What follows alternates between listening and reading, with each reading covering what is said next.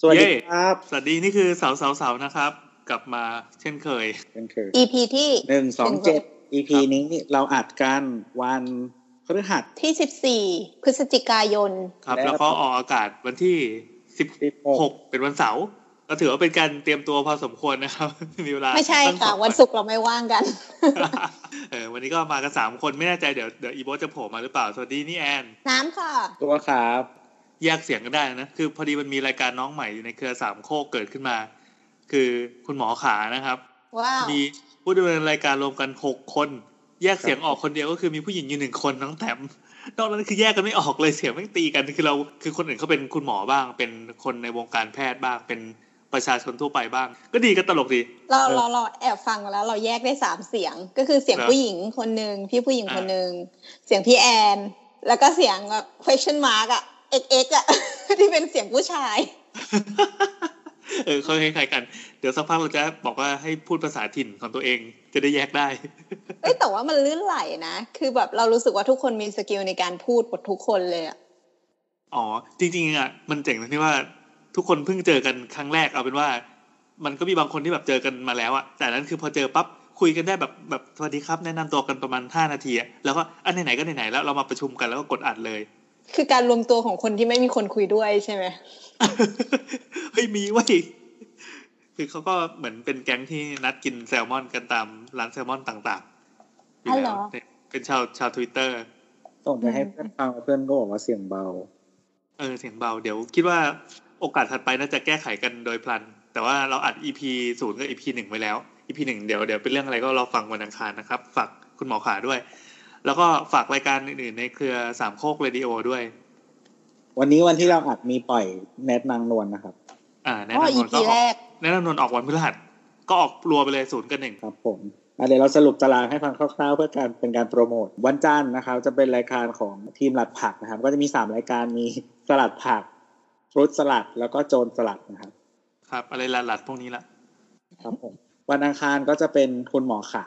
คุณหมอขาครับ แล้วก็วันพฤหัสจะเป็นแนทนางนวลอ่าอืมนะครับ แล้วก็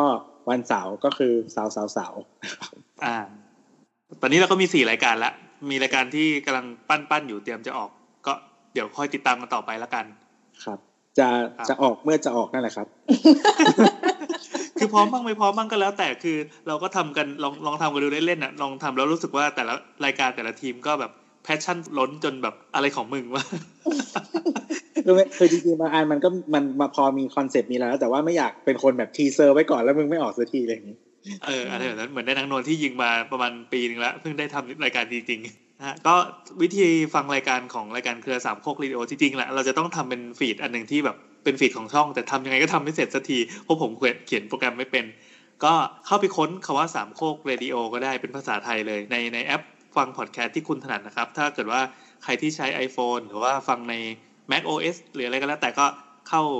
แอปที่ชื่อว่า Podcast ได้เลย แล้วก็ค้นสามโคกเรดิโอ หรือค้นชื่อรายการเอาก็ได้เสาเสาเสาเน็ตนางนวลหลัดผักหรือว่าคุณหมอขาได้เลย แต่ว่าถ้าใครที่ไม่ได้ใช้ Apple หรือว่าถ้าใช้ Apple ก็แล้วแต่แต่ว่าไม่ได้ใช้แอป Podcast ตัวหลัก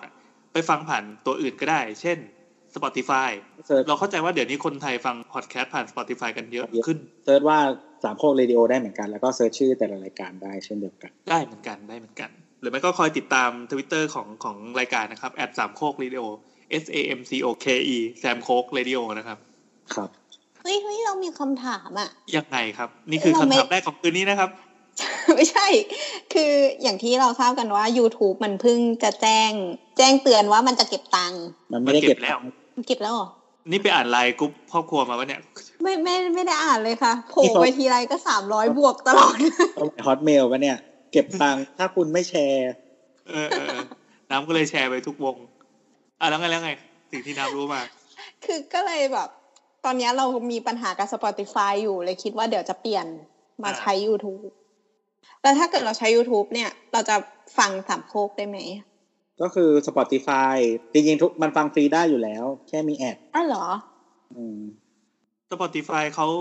เก็บตังค์เฉพาะการฟังเพลง แต่ว่าถ้าฟังพอดแคสต์อะคือตัวมันเองอะพยายามจะดันให้เป็นเป็นแอปหลักในการฟังพอดแคสต์ดูจากวิสัยทัศน์ของมันนะนะคืออนอกจากจะซื้อบริษัททำ content ไอ้ media media อะไรสักอย่างนั้นมาแล้ว แล้วก็ซื้อตัว Anchor มา ก็คือเป็นตัวแพลตฟอร์มในการสร้าง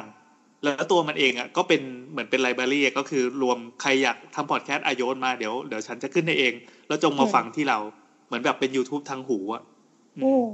ดังนั้น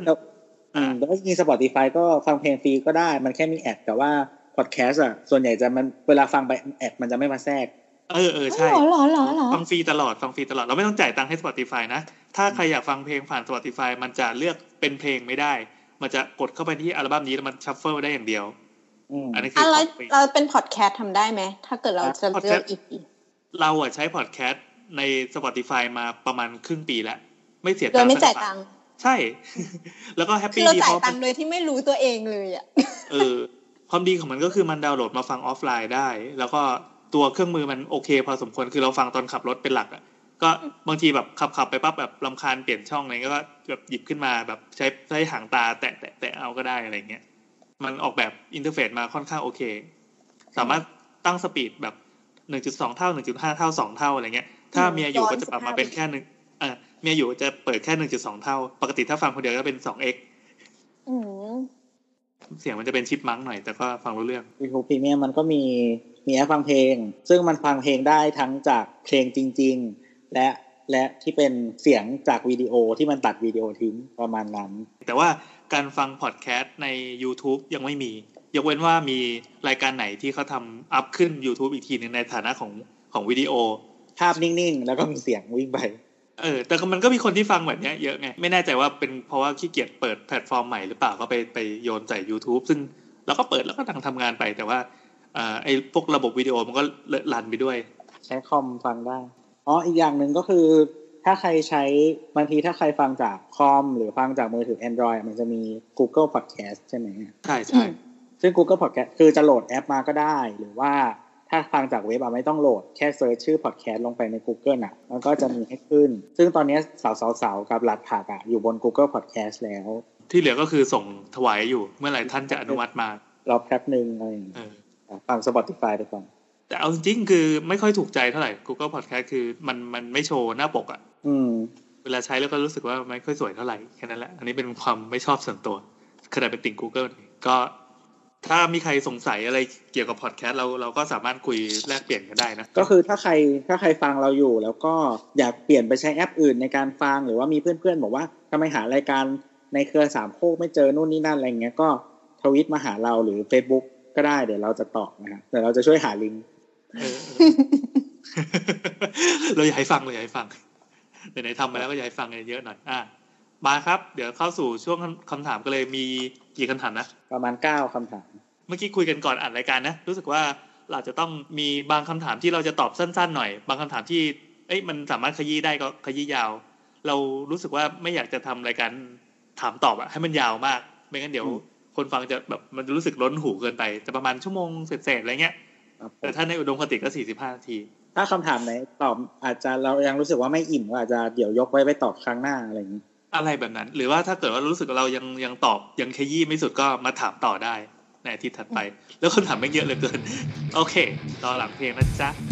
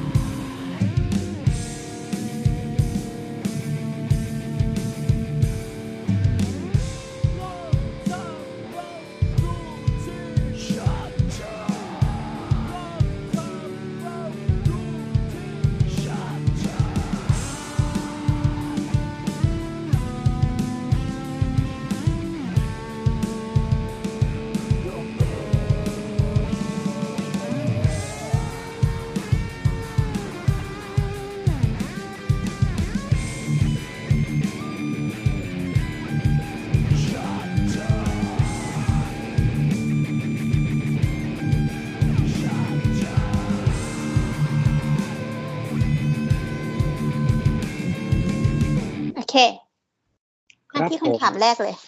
มาจากคุณมีโตโม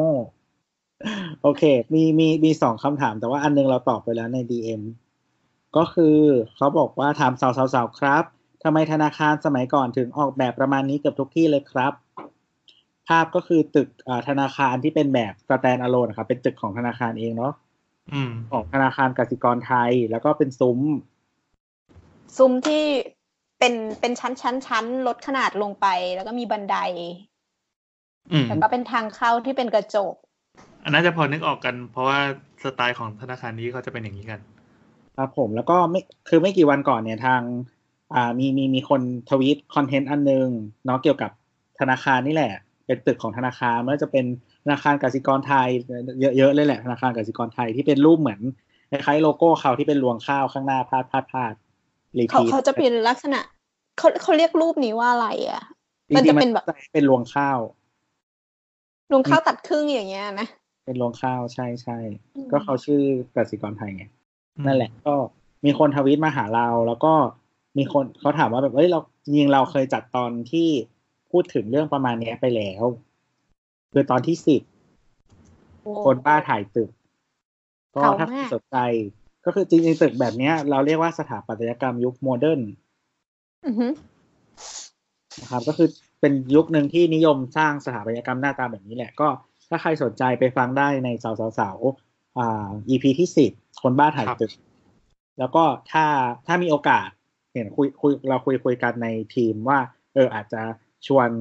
แขกรับเชิญมาอีก ชื่อพี่อะไรนะ พี่เบียร์พี่เบียร์ พี่เบียร์เขาเป็นเพื่อนอ่าเรียนมาพร้อมกับพี่โอเลยแหละแล้วก็ต่างก็ได้ดีได้ดีกันคนละอย่าง พี่เบียร์เขาก็เป็นนักนักถ่ายตึกน่าจะแบบมือวางอันดับต้นๆของไทยที่แบบเขาจะเชิญไปออกนิทรรศการอะไรต่างๆ ต่างประเทศต่างประเทศอะไรเงี้ยหนุกดี ส่วนพี่โอก็เป็นนักเล่าเรื่องผีไม่อยาก spoil เลย ไม่ spoil ไม่ spoil ไม่ spoil โอเค ก็มีอีกคำถามนึง เดี๋ยวขออ่านต่อกันไปเลยแล้วกันเนาะฟังเสาๆตอนล่าสุดตอนล่าสุดคือตอนไหนวะน่าตอนที่แล้ว บอกว่าอยากรู้ว่าคอนโด อ่านชื่อยี่ห้อได้ไหมอ่านแล้วกันจะได้นึกภาพได้ Ideo เนี่ย เขาสร้างไม่ดูสภาพแวดล้อมรอบ ๆ เลยนะครับ อาคารดูฟิวเจอริสติกเกินเบอร์ไปมาก เขามีกฎการแบบสถาปัตยกรรมให้เข้ากับสภาพแวดล้อมเมือง หรือละแวกต่างๆไหมครับตัวอย่างนะครับ อืม น่าจะเป็นภาพคิวจำไม่ได้ว่าคิวไหน สักที่หนึ่ง อันนี้เรามีคำถามที่เกี่ยวกับการออกแบบอาคารมาถึงสองคำถามติดๆเลยนะอาสถานิกมีความเห็นยังไงบ้างอาชิพายแล้ว โยนโยนไปโยนไป ก็คือจริงๆเราตัวกฎหมายเนี่ย มันก็แค่กำหนดเรื่องของรูปแบบเซตแบ็กหรือความสูงหรือกฎหมายที่มันเกี่ยวกับ ความปลอดภัยหรือว่าการอยู่อาศัยแม่กว่า ส่วนเรื่องดีไซน์มันไม่ได้มีเรื่องของของแฟชั่นเข้ามากำหนดนะเข้าใจปะอืมคือสุดท้ายแล้วคุณจะออกแบบยังไงก็ได้ แต่ว่าต้องอยู่ภายใต้กฎหมายว่า ไม่สร้างผลกระทบที่ทำให้คนอื่นอะอยู่ไม่ได้ดังนั้นความสวยงามเนี่ยมันเป็นเรื่องที่ฟรีมากๆ ถึงขั้นไม่สวยงามก็ฟรีมากๆอันนี้คือเมืองไทยเนาะ ใช่เมืองไทยเมืองไทย คือ แต่แต่ถ้าเป็นเมืองนอกหรือเหมือนเหมือนที่เชียงใหม่ก็มีมามีกฎหมายเกี่ยวกับดีไซน์นิดนึงก็คือแบบไม่ไม่สามารถที่จะทำให้มันเป็นแบบโดดขึ้นมาได้เขามีเหมือนไม่แน่ใจนะ ว่าว่าได้ยินเพื่อนพูดมาอีกทีว่า เป็นกฎหมายที่คุมไม่ให้ออกแบบให้มันโดดจากอาคารที่มันเป็นแบบล้านนาของเขามากอ๋อเหรอกำหนดเป็น เป็นเป็นโซนโซนเป็นกฎหมายผังเมืองอะไรงี้ปะใช่ใช่ค่ะ อยู่ในโซนไม่แน่ใจเหมือนกันอืมคือได้ยินมาหลายทีละอ่าต่างประเทศบางที่เขาจะมีข้อกำหนดอย่างเช่นราความสูง อันนี้ก็ทั่วไปเนาะแต่ยิงในกรุงเทพมันจะมีเรื่อง อันนี้ความสูงอย่างเช่นโซนโซนโซนในเมืองเก่าอะไรอย่างเงี้ยอ่าอ่าใช่โซนเมืองเก่าหรือว่าโซนพื้นที่การบินจะกำหนด อืมโซนเมืองเก่าในที่นี้คือตรงเกาะรัตนโกสินทร์ชั้นในนะครับก็จะมีเรื่องความสูงอะไรเงี้ย แต่ว่าเรื่องของรูปแบบสถาปัตยกรรม ก็ไม่ได้กำหนดอะไรแต่ว่าที่เมืองนอกบางบางที่มี อย่างเช่นว่าการเลือกใช้สี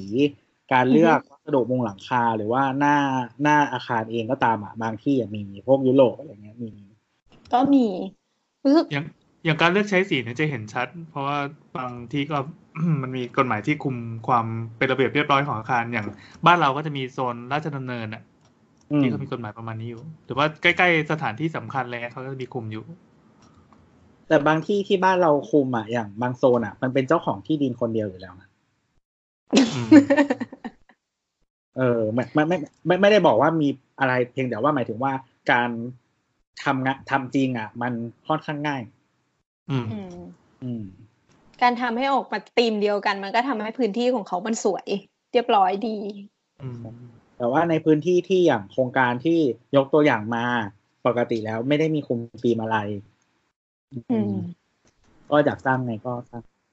ใช่แล้วก็ความสูงคือจะเห็นว่าแบบเวลาตึกที่โดนเฉือนสไลด์ขันเอียงซ้ายเอียงขวาเนี่ยอืมคือกฎที่เป็นการอ่าเรื่องความสูงของอาคารที่เป็นระยะ setback ทั้งทั้งหลายเท่านั้นเลยอันนี้เขาบังคับไว้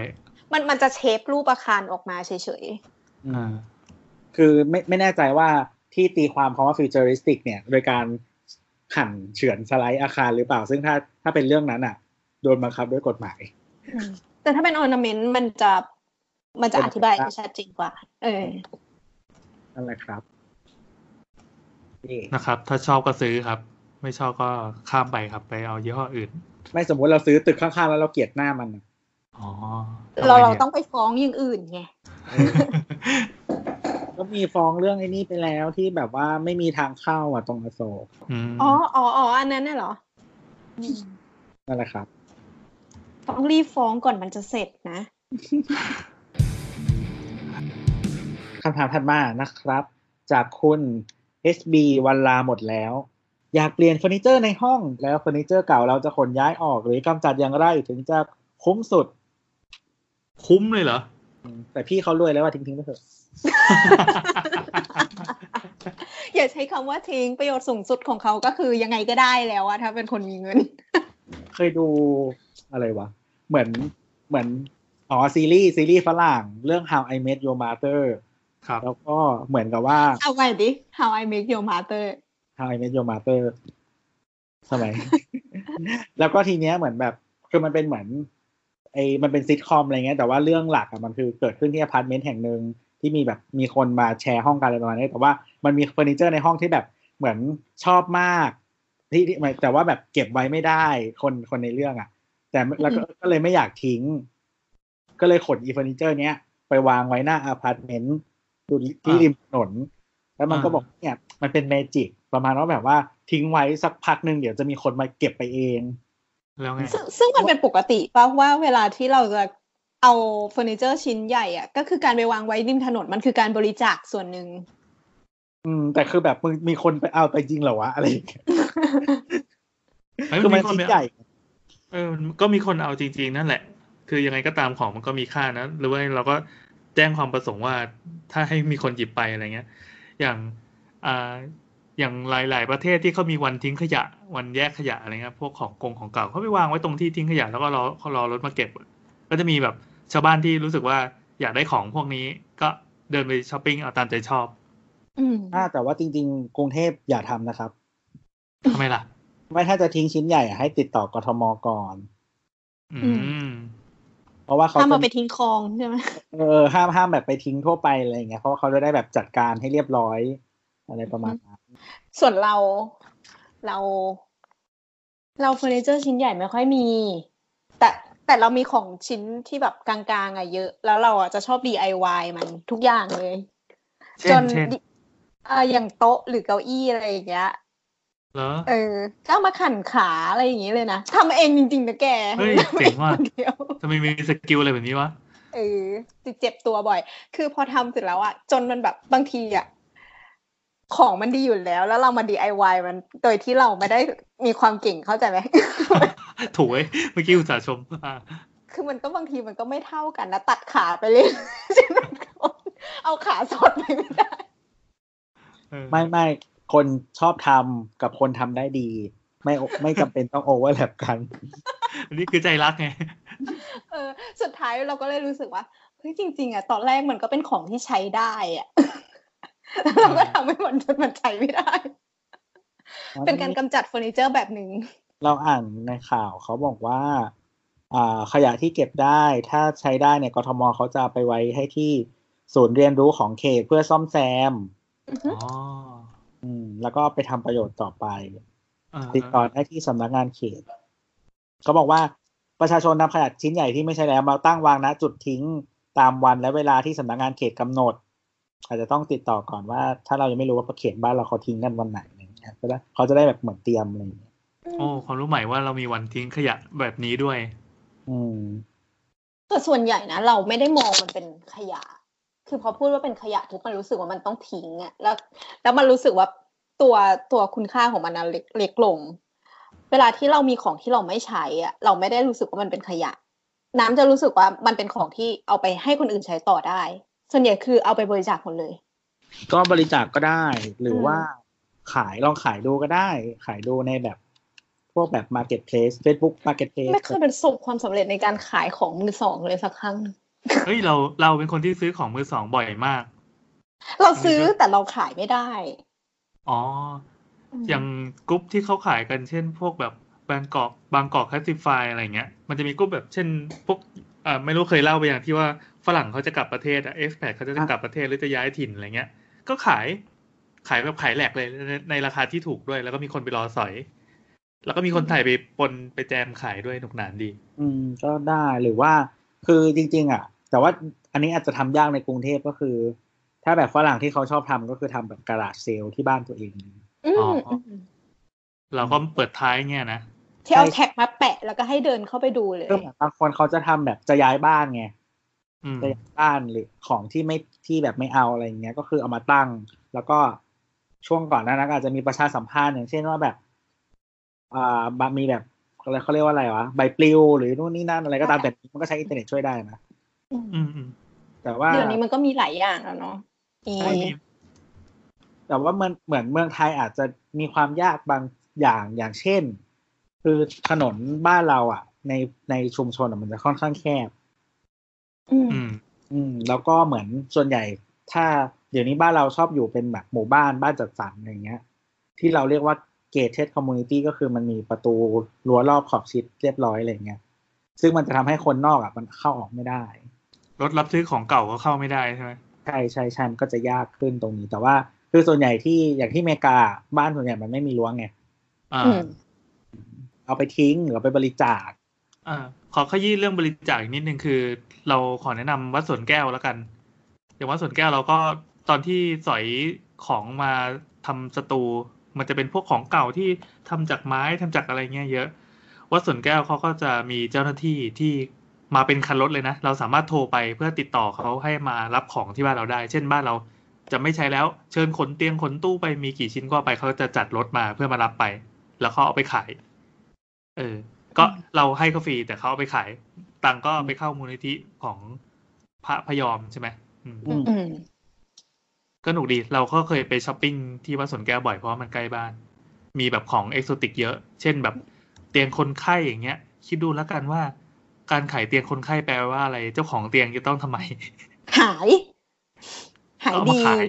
เออเขาก็บริจาค ลงหายไปแต่ว่าไปไปไหนไม่รู้ไปโลกหน้าหรืออยู่โลกนี้ไม่รู้มองโลกในแง่ดีดีวะอ๋อเขาหายดีแล้วอะไรอย่างงี้ คราบเลือดยังติดอยู่เลย ไม่มีใช่ซึ่งซึ่งคนที่เราให้เอามาใช้ต่ออะก็คือบอกว่าปฏิเสธไม่ได้นะเออเออเออเออเออถูกไหมคิดดูคิดดูนอกจากของพวกนี้แล้วมันจะมีของที่แบบหลอนๆนะเช่นพวกพวกเตียงไม้พวกตู้ไม้ที่แบบโหไม่สักเก่ามากในสภาพที่ สภาพที่พอได้นะ แต่ราคาแม่งถูกจนปาฏิหาริย์นะเช่นโต๊ะทำงานโต๊ะหนึ่งทำจากไม้ทั้งทั้งโต๊ะเลยนะประมาณสี่ร้อยบาท อย่างดีก็เจ็ดร้อยบาทเงี้ยไม่ซื้อได้ไงอะ่ะคือยอมมาปัดปัดเป่ารังควานเอาก็เขาได้มาฟรีไงอ่าได้มาฟรีก็อย่คิดอย่างนั้นสิ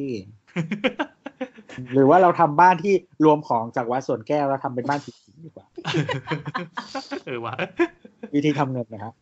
เออนั่นแหละครับที่ก็อเมริกาแล้วแต่แล้วกัน ที่อเมริกามันจะมีร้านชื่อ Goodwill หรืออะไรประมาณเนี้ยอ่าก็คือเป็น concept นี้แหละก็คือให้เราบริจาคของ แล้วเขาจะไปแบบซ่อมแซมแล้วก็เอามาขาย อืมอืมใช่ซึ่งบางทีในในพวกซีรีส์หรือว่าหนังอะมันก็จะแบบมีคนมาเหยียด ว่าใช่ตัวละครในในซีรีส์ว่าแบบ มึงอะซื้อแบบว่าใส่เสื้อผ้าจากกูดวิวอ๋ออ๋ออ๋อเราเคยเห็นไม่แต่แต่เราอะเป็นคนอย่างนั้นด้วยเหมือนกันไงคือเราอะชอบ ชอบเราเหยียด DIY ตัวเอง เสื้อผ้าตัวเองอะไรชื่อเงี้ยชอบเหยียดไม่ใช่เรา DIY เสื้อผ้าตัวเองแล้วแบบบางทีอะเปิดก็จะโดนแบบทำไมเหรอทำไมถึงต้อง DIY เสื้อผ้าตัวเองอะไรเงี้ยบ้านเธอจนเหรออย่างเงี้ยใช่บ้านเราจนจริงสบายใจแล้วครับผมคำถามถัดมานะครับ จากคุณ Linger Pottery Studio อ่า คุณหยินครับผม ก็คือเขาโค้ดมาเนาะมันเป็น ข่าวก็คือ เพิ่งเห็นข่าววิศวกรตรวจคอนโด โดนด่า เป็นงานกูกูจะเท้าเอวด่ากับมันเลย งานมึงทำไม่ดีอะอีสัตว์นี่เขาเขียนมาเงี้ยเหรอ ใช่ ไม่อันนี้เขา quote มามีคนอ๋อ tweet quote มาเฉยๆเออ quote มาเออแล้วถ้ามึงขายแล้วลูกค้าเกิดอีอาขึ้นมา มึงก็โทษพวกกูอีก นี่ว่าพี่คนตรวจคือทำงานได้ละเอียดมากนะ เป็นร้อยจุดอะคิดดู คนไม่ซื่อกับลูกค้าคือ เจ้าของโครงการนั่นแหละ อ่าเขาก็โค้ดมาบอกว่า คนตรวจงานก่อสร้างส่งมอบเขาต้องทำเพื่อผลประโยชน์ของใครดีคะอะเรื่องนี้มันเป็นประเด็นนิดนึงในวงการแล้วกันในช่วงสัปดาห์ที่ผ่านมา ในคลิปเนื้อหาของคลิปก็คือเป็นคนตรวจบ้านแล้วกัน เป็นคนตรวจบ้านปะทะฝั่งวิศวกร ไม่แน่ใจว่าวิศวกรนี่เป็นของใครเป็นของโครงการปะน่าๆเราจะเราคิดว่าน่าจะเป็นคนของทางโครงการ แต่เราไม่รู้ว่าตำแหน่งของเขาคืออะไรอะแต่ที่แน่ๆคนที่ไปออกโรงไปไปออกโรงด่าต่อหน้านี่คือ คนที่บอกว่าตัวเองเป็นวิศวกร แล้วก็มีเขาคนเขาที่บอถ่ายกว่าเขาเจ้าจบวิศวกร อ๋อเขาจบวิศวกรแต่ไม่แน่ใจว่าเขาเออเขาเป็นอะไรเขาอาจจะเป็นเจ้าของใช่โครงการหรืออะไรก็ได้ แล้วก็มีทีมงาน ซึ่งทีมงานก็คือ เดี๋ยวนะโบทเปิดพัดลมปะเนี่ย เออใช่ขอโทษครับ ก็อันคืนี้อคือโบทโผล่มานะครับ เรากำลังเข้าคำถามที่เรื่องคลิปคนตรวจบ้านที่โดนด่า124จุด อ๋อโอเคครับอะแล้วเล่าต่อว่าในคลิปจะเป็นวิศวกรคนเนี้ย หรือว่าคนที่บอกว่าตัวเองจบวิศวกรมาเนี่ยกำลังเฉ่งเลยว่า คุณมาหากินอย่างนี้ได้ยังไง124จุด แล้วก็เหมือนจะเอาจริงๆก็เหมือนกักขังหนุ่งเหนียวบอกว่าแบบ แบบหามาให้ได้นะว่าไอ้ร้อยี่สี่จุดน่ะมันอยู่ตรงไหนบ้างแบบชี้มาให้ดูไม่งั้นแบบไม่ให้ออกจากห้อง แล้วก็ปิดห้องขังพอกล้องก็แพนไป ข้างหลังก็มีทีมงานของของของน่าจะเป็นฝั่งที่อยู่เป็นของโครงการเนี่ย ก็มีคุณผู้หญิงมีน่าจะมีแม่บ้านที่มาเปิดบ้านอะไรเปิดห้อง อะไรจะมีอะไรประมาณสี่ห้าคนเนี่ยมั้งอืมจำไม่ผิดนั่นแหละใช่ครับใช่หลายคนอยู่ เออแล้วก็คนนั้นที่ดูเหมือนเป็นคนตรวจบ้านเขาก็แบบเออแบบผมผมไม่ทำแล้วงานนี้ ไม่ทำไม่ได้ไม่ทำแบบคุณมาทำให้ผมเสียหายอะไรอย่างนี้ได้ไงแล้วก็ด่าแรงขึ้นเรื่อยๆเรื่อยอืมๆคนดูก็ใช่เย่ใช่เย่กันมาวัน ก็คือค่อนข้างค่อนข้างมีอารมณ์เยอะเนาะอืมคนด่าก็นี่คือคนตรวจหรือคนเจ้าของโครงหรือฝั่งโครงการหรือยังไงนะงงเอ่อคนตรวจบ้านเขาเป็นคนเขียน defect list ใส่กระดาษไว้เขา เข้าใจว่าอาจจะเป็นไฟล์หรืออะไรก็แล้วแต่แต่ปริ้นมาเป็นกระดาษเป็นปึกๆอะแล้วทีเนี้ยฝั่งที่เป็นวิศวกรหรือว่าฝั่งที่เป็นเจ้าของโครงการเนี่ยเขามาโวยว่าคุณคุณตรวจ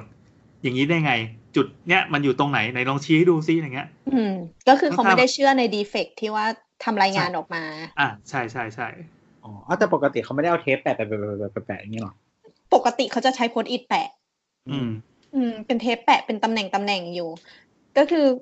คนที่โดนด่าเขาใส่โปโลสีเขียวไม่แน่ใจ แล้วก็ยังดูเป็นแบบอายุยังไม่เยอะนะอืมก็โดนด่ากระจายแล้วก็โดนปิดประตูขัง อะ เราไม่พูดประเด็นเรื่องนี้ก็แล้วกันก็คือออ่าเอามันก็มีเอาเป็นสเรื่อองงฝ่าย อ่า โอเค ว่ามา อืม ก็มีสองฝ่ายก็คือ ฝ่ายหนึ่งคือผู้คนมาตรวจอยู่ฝั่งเจ้าของห้อง อืม คนที่จะมาซื้ออีกฝั่งหนึ่งก็คือเจ้าของโครงการ อืม ซึ่งซึ่งซึ่งมีมีเรื่องของผลประโยชน์เข้ามาอยู่แล้วตอนเนี้ย มันอยู่ระหว่างซื้อขาย เพราะว่าถ้าคนที่ซื้อเนี่ยเขาก็จะต้องจ้างคนตรวจ ซึ่งซึ่งในคลิปอะเขาก็พูดอยู่ว่า วันหนึ่งอะคุณได้พันเจ็ดเนี่ยหรือพันเจ็ดที่คุณซื้อมาไอ้ได้มา ก็คือเขาได้รับค่าจ้างอะหนึ่งพันเจ็ดร้อยบาทในการมาตรวจ defect แล้วเขาก็ตรวจ defect ทั้งหมดหนึ่งร้อยยี่สิบสี่จุด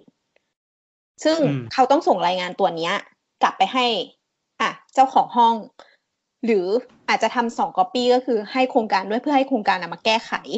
อืม อาจจะเป็นเจ้าของห้องเองที่ไปส่งโครงการก็ได้อะใช่ซึ่งซึ่งเราดูแล้วก็คือคนที่ใส่เชิ้ตอะ เขาก็ไม่พอใจที่อาจจะเยอะแล้วก็เขาเป็นคนเสียผลประโยชน์ เพราะว่าถ้าเกิดดีเฟกต์มันเยอะขนาดเนี้ย มันส่งห้องไม่ได้ เจ้าของห้องเขาก็จะไม่รับ มันก็จะทำให้ล่าช้าไปอีก เป็นคอมเมนต์ไม่ดีอะไรอย่างเงี้ย อืม ซึ่งตอนจบแล้วมันไม่น่าจะดีหรอกเพราะอย่างเงี้ยมันเรื่องค่อนข้างกระทบกระทั่งกันอะ อืม อะมีเรามีความเห็นกันว่ายังไงบ้าง เอ่อโบทก็ได้ คือบางคือเรารู้สึกว่าเราอะเคยเจอคนที่เขาทำอาชีพอย่างนี้จริงๆอะรับตรวจบ้านอะซึ่งมันจะมีแพทมันเขาได้จะมีเทมเพลตของเขาอยู่แล้วอะว่ามีเท่านี้อะซึ่งบางบางที่อะมันก็ลวกอะพี่เอาจริงๆก็คือ ก็กูใส่เยอะไว้ก่อนอะเหมือนเหมือนตอนสมัยเราเป็นเด็กๆอะก็จะทำรายงานที่แบบเอาหน้าเยอะๆไว้ก่อนอะอืม เออ ซึ่งคนมันเดีแบยวบว่าฮะมึงคนเดียวหรือเปล่าต้องต้องมาสมัยประถมไงประถมไง เออก็ปะไปต่อไปต่อสู้เออนั่นแหละ มันมันก็จะเป็นอย่างนั้นนะคือก็แบบ นิดนิดหน่อยหน่อยๆก็ก็ติอะไรเงี้ยเออ มันเหมือนจริง ๆ เราไม่แน่ใจว่าในท้องตลาดมันค่าจ้างประมาณเท่าไหร่ แต่เท่าที่รู้ก็คือมันสามพันถึงห้าพันๆอืมเออใช่ของซึ่ของเรา5,000แล้วก็จะแต่เป็นแบบออฟฟิศป่ะ เป็นแบบเป็นที่แบบเป็นออฟฟิศที่รับทำเลย ประมาณห้าพันเออ มันจะมีเป็นแบบว่า เข้าใจว่ามันจะมีปริมาณพื้นที่เข้ามาเกี่ยวข้องใช่เช่นคอนโดก็จะมีเลทราคาว่าคอนโดขนาดไม่เกินเท่านี้ หรือเกินเท่านี้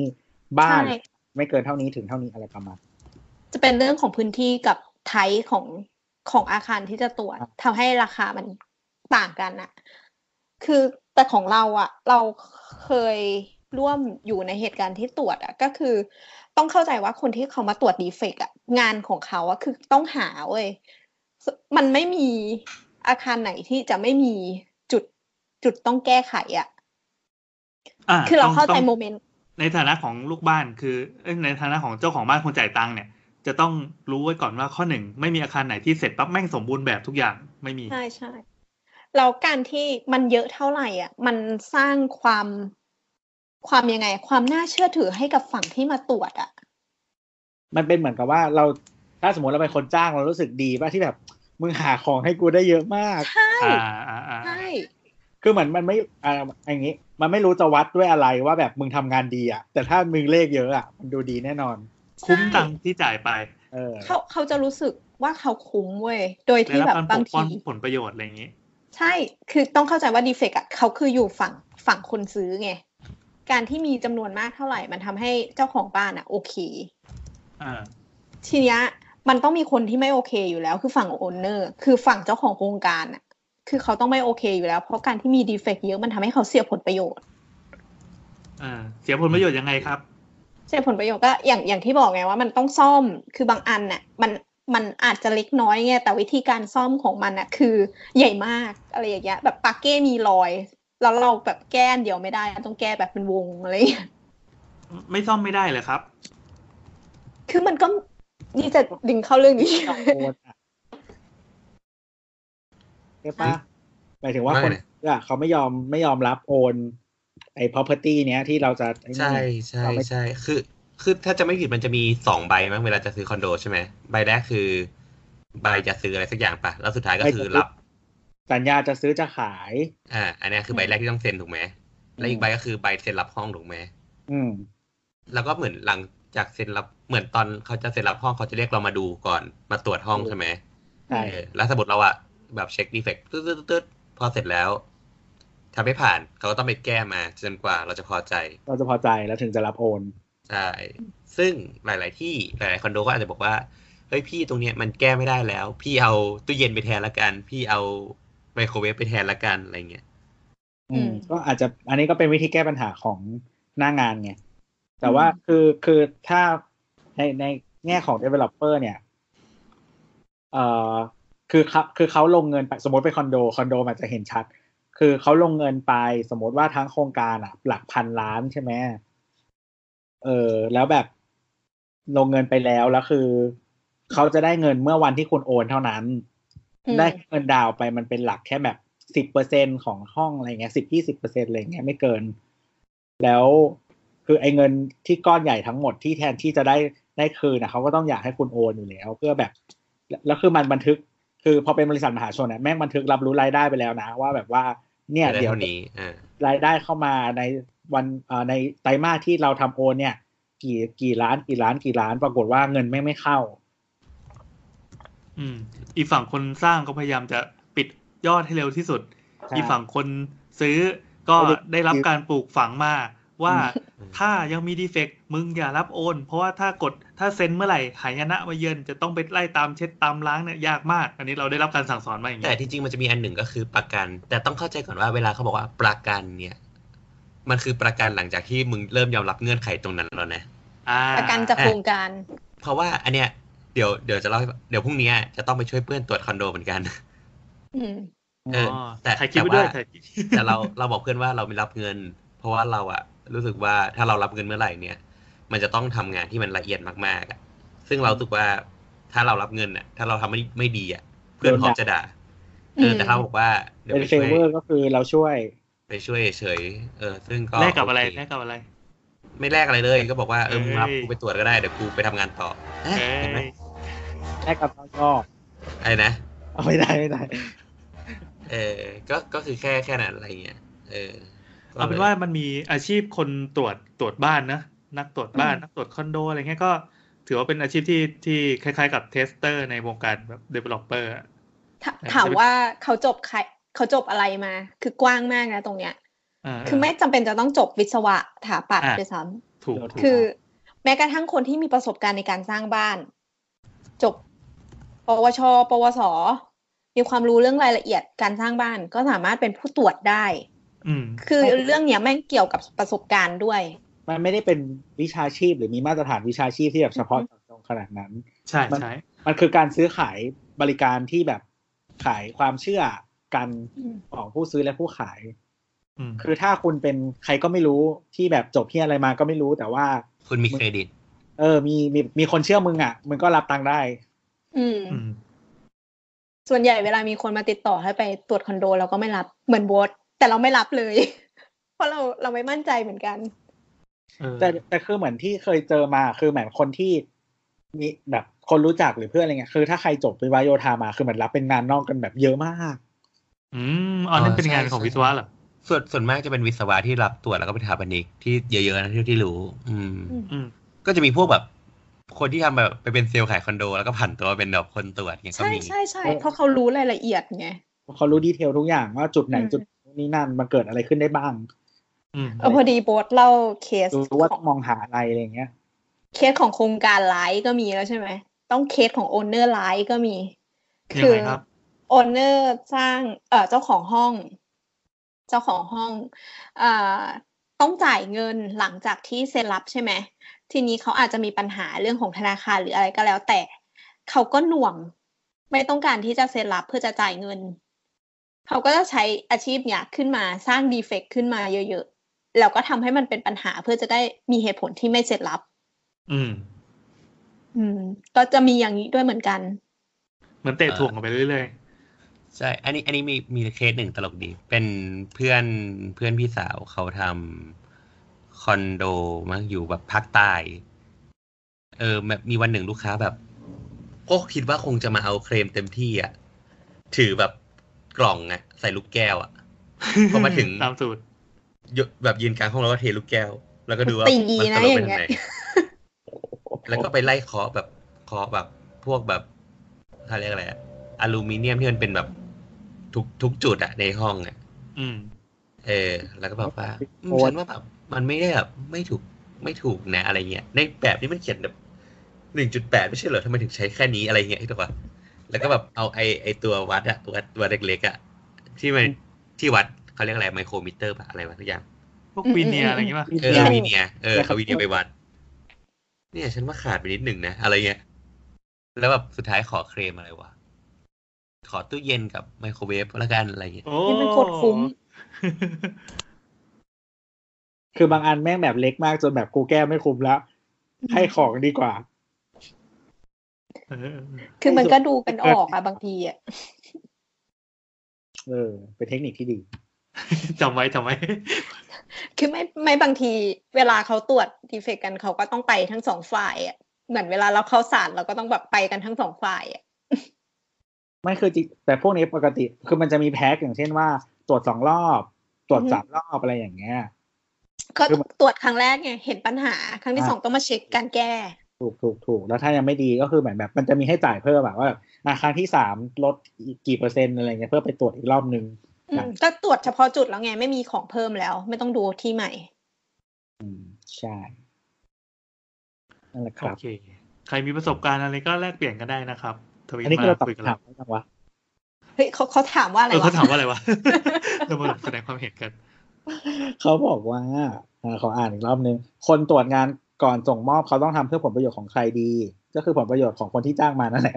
เอาแง่ดิก็คือเจ้าของบ้าน เออนั่นแหละครับแค่นั้นเองเขาถามมาสั้นมากเลยทำไมเราไม่ตอบสั้นๆงี้วะเออว่ะครับถ้าเราตอบสั้นก็ไม่ใช่รายการหาปัดดีเนี่ยพูดเยอะน้ำลายท่วมอย่างที่ผ่านมามันใช่กันนะอ้าวอ๋อไม่ใช่เหรอบ้าจริงเออโอเคเคจ้ะคำถามถัดมานะครับ จากคุณเจล o ปี้นะครับเจลปี้ค รับผมนี่คืออะไรวะชอบเล่นแร็กเหรอหรอคือใครอะ เราไม่ได้เล่นแล็กมันคือไอเทมที่แบบราคาถูกที่สุดในเกมอืมดีจัง อ่าโอเค ไปถามแนทได้นะครับฟังสาวสาวสาว EP หนึ่งสองหกก็สงสัยว่าเกาะต้องพื้นที่พื้นที่ต้องขนาดใหญ่เท่าไหร่ จึงจะเลิกเรียกว่าเป็นเกาะ เช่นออสเตรเลียดูในแผนที่โลกมันก็ดูเป็นเกาะที่ใหญ่มากๆนะ แต่เรียกว่าทวีปที่ประกอบด้วยหนึ่งประเทศ ส่วนญี่ปุ่นก็หนึ่งประเทศแต่เรียกเป็นเกาะ เออ ใครจะตอบวะยากจัง เอางี้ เอาเกาะเกาะที่ใหญ่ที่สุดในโลกก่อนอันนี้รู้รู้รู้กันไหมครับหนูหนูๆเกาะที่ใหญ่ที่สุดที่เขาอ่ากรีนแลนด์กรีนแลนด์กรีนแลนด์ครับกรีนแลนด์ก็เราไม่ได้รู้เองหรอก เรา Google แล้วเมื่อกี้นี้